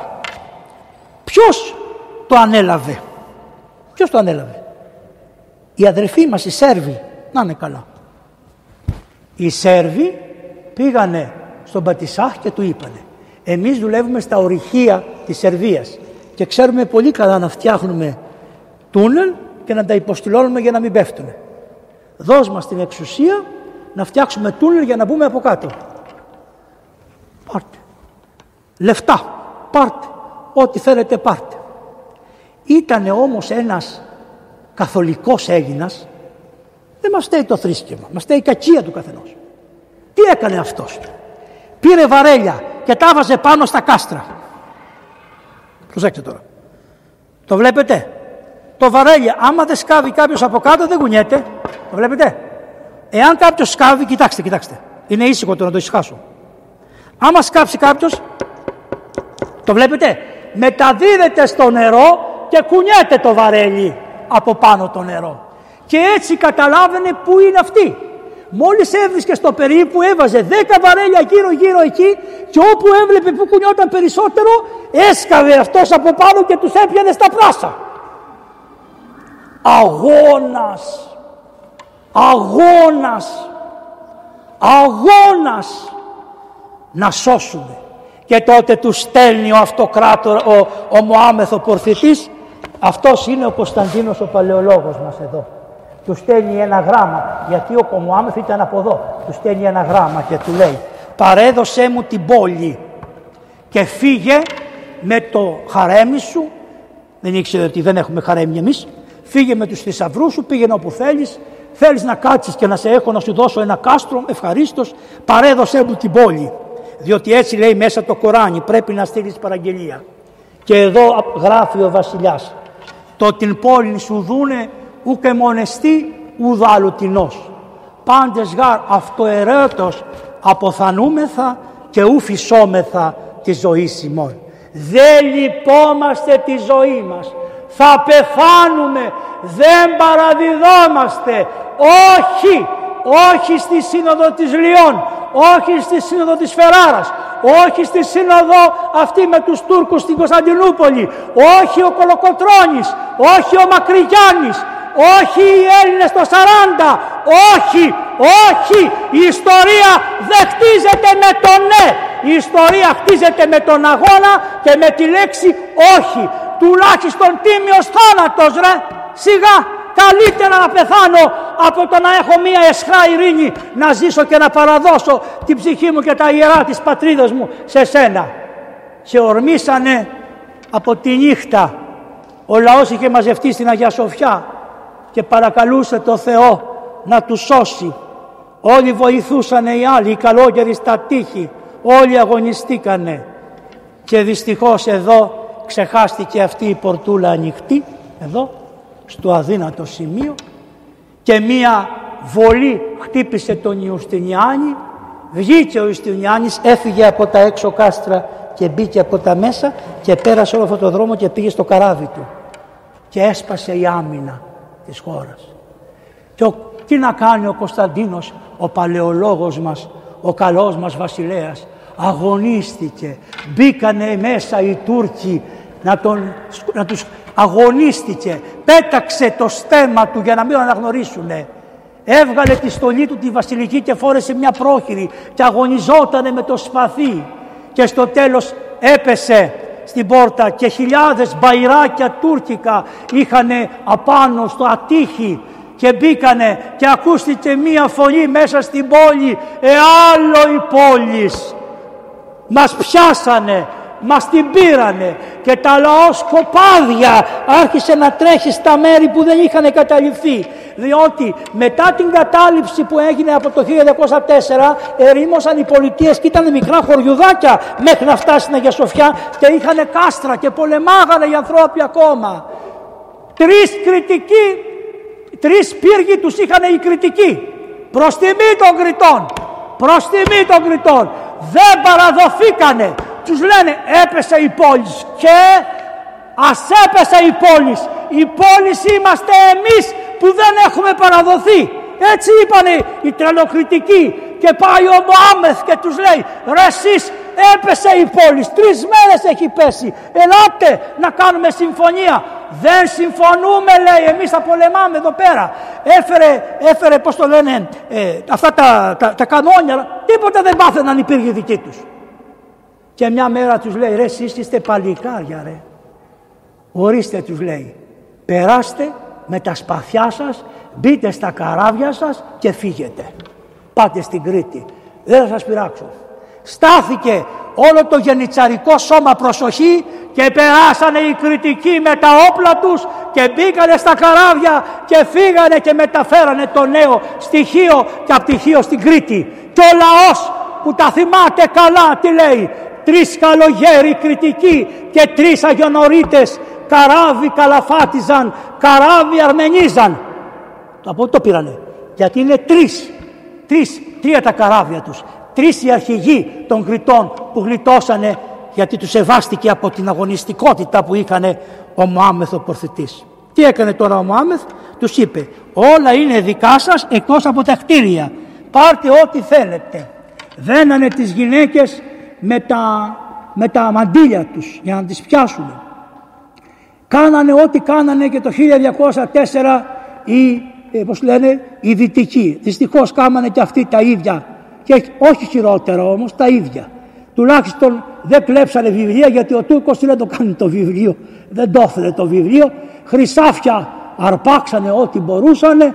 Την τρίτη μέρα μπήκε ο Μωάμεθ μέσα στην πόλη και πήγε στην Αγία Σοφιά αυτή η Αγία Σοφιά τι έχει δει; Πήγε στην Αγία Σοφιά και μπήκε μέσα με το άλογο του. Το άλογο του το είχε γυμνάσει γιατί ήξερε τι πάθανε οι άλλοι και να πατάει πάνω στα μάρμαρα, να μην γλιστράει. Και μπήκε με το άλογο του μέσα στην Αγία Σοφιά. Και την ίδια ώρα βγάζανε χιλιάδες ανθρώπους από μέσα που τους είχαν πιάσει. Και μπήκε μέσα και είδε το κάλος της μεγάλης εκκλησίας. Και δίνει μία και ανεβαίνει πάνω στην Αγία Τράπεζα, τουλάχιστον δεν έβαλε πορνίδιο, ανέβηκε μόνος του και πήρε λίγο χώμα στάχτη που είχε και την έριξε στα μαλλιά του και είπε «Στάχτη είμαι Θεέ μου και στάχτη θα γίνω και είπε την πρώτη προσευχή πάνω στην Αγία Σοφιά, στην Αγία Τράπεζα και από τότε την έκανε τζαμί.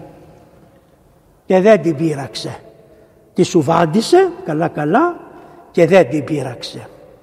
Και μετά έδωσε μία διαταγή να πάψει ο σκοτωμός, όσοι σκοτωθήκανε σκοτωθήκανε, να πάνε όλους τους Έλληνες μπροστά του να τους δει διάλεξε 40 όμορφα παιδιά και τα στείλε στα χαρέμια όλων των Αράβων και όλων των Μουσουλμάνων και όλων των Μουσουλμάνων Περσιάνων. Από ένα αγοράκι το έστειλε για να περνάνε καλά αυτοί. Τα καταλαβαίνετε τι σας λέω; Τα καταλαβαίνετε; Λοιπόν και λέει ο νοταράς του λέει νοταρά γιατί δεν μου παραδώσατε την πόλη γιατί ο βασιλιάς μας δεν ήθελε και καλά κάναμε. Καλά κάνατε, δεν πειράζει, δεν σε σκοτώνω νοταρά. Πάμε στο σπίτι σου να δω το σπίτι σου και πήγε στο σπίτι του νοταρά και του λέει που είναι η γυναίκα σου, λέει η γυναίκα μου είναι στο κρεβάτι γιατί κλαίει το παιδί που βίασες και του κόψες το κεφάλι. Και πάει λέει να μου τη δείξεις και της λέει ο Παμπώνυρος μητέρα μη στεναχωριέσαι πάνε τα παλιά από εδώ και πέρα ειρήνη Λέει δείξε μου τα παιδιά και του δείξε τα παιδιά και το γαμπρό του. Μ, κάνει ο Μωάμε, δεν είχε μουστάκι. Λέει σαν ο μικρός 14 χρονών μου κάνει. Στείλε μου το παιδί. Λέει πάει στο φαλάτι και πίνει και μετά λέει σε έναν πήγαινε να πάρεις το παιδί του νοταρά να μου το φέρεις για το χαρέμι. Και πάνε στο νοταρά και του λένε το παιδί σου για το χαρέμι του Μωάμεθ. Και τι είπε αυτός; Στους Έλληνες οι Έλληνες δεν παραδίδουν τα παιδιά τους στον εχθρό τους για οποιοδήποτε κακό. Προτιμούν να πεθάνουν, τα αφού πεθάνουν ας τα πάρουν να τα κάνουν ό,τι θέλουν. Έτσι είσαι. Τους πιάνει όλους και τους τρεις και τον νοταρά και τους πηγαίνει μπροστά του και διατάζει να τους κόψουν τα κεφάλια των παιδιών και του γαμπρού. Προσέξτε, μπροστά στον πατέρα να πεθάνει ο πατέρας τελευταίος ώστε να βλέπει πως φάζουν τα παιδιά του. Αυτές είναι μερικές εικόνες. Τι μας έφτεξε; Μας έφτεξε ότι δεν είχαμε ενότητα. Ήμασταν χωρισμένοι και εύκολα χωρισμένοι σε κομμάτια. Εμπιστευόμασταν τους ξένους και τους δίναμε τις πρωτοπαραγωγικές μας πηγές και τις χρησιμοποιούσαν εις βάρος μας. Δεν είχαμε σκεπτικό να βοηθήσουμε την αγροτιά. Ζούσαμε παρασιτικά. Δεν είχαμε στρατό. Δεν είχαμε καράβια. Ήμασταν πουλημένα τομάρια. Και ένας που φανερώθηκε στο τέλος για να κάνει ό,τι μπορούσε δεν μπορούσε πια να κάνει τίποτα. Και πέσαμε στα 400 χρόνια σκλαβιάς και όταν λευτερωθήκαμε ενώ ο σκοπός μας ήταν να ελευθερωθούμε την, Πετρό, την, την πρωτεύουσα Ορθοδοξίας που είναι η Κωνσταντινούπολη, δυστυχώς οι μεγάλες δυνάμεις μηδέ της Ρωσίας εξαιρουμένης, η Ρωσία με τίποτα δεν ήθελε να πάρουν τα στενά οι Έλληνες. Ούτε η Ρωσία να τα έχει, γιατί δεν μπορούσε, καταλάβαινε, δεν θα επιτρέψει η Ευρώπη, αλλά ούτε οι Έλληνες. Προς Θεού, έλεγε το Στογεύσκη, προς Θεού να μην δώσουμε τα στενά την Κωνσταντινούπολη στους Έλληνες. Σας έδειξα πολύ γρήγορα, με πολλή ώρα βέβαια, από το 1204 μέχρι το 1453 τι συνέβη. Ευτυχώς που ετούτος εδώ μας καθάρισε το πρόσωπο ο Κωνσταντίνος και αξίζει σε αυτόν αυτό το ρητό. Όξιν, αγγέλιν, ουχίλα και δαιμονίης, αλλά σε όλον τον κόσμο, ότι τι δεκίμεθα, τη σκήνων ρήμαση πυθόμενοι. Στο Χριστό ανήκει η τιμή και η δόξα και η προσκύνηση στη σοφία του Θεού τώρα και πάντα και την ειρήνη του Θεού τώρα και πάντα και στους αιώνας των αιώνων. Αμήν. Είναι κουραστικά τα θέματα αυτά. Ευχαριστώ.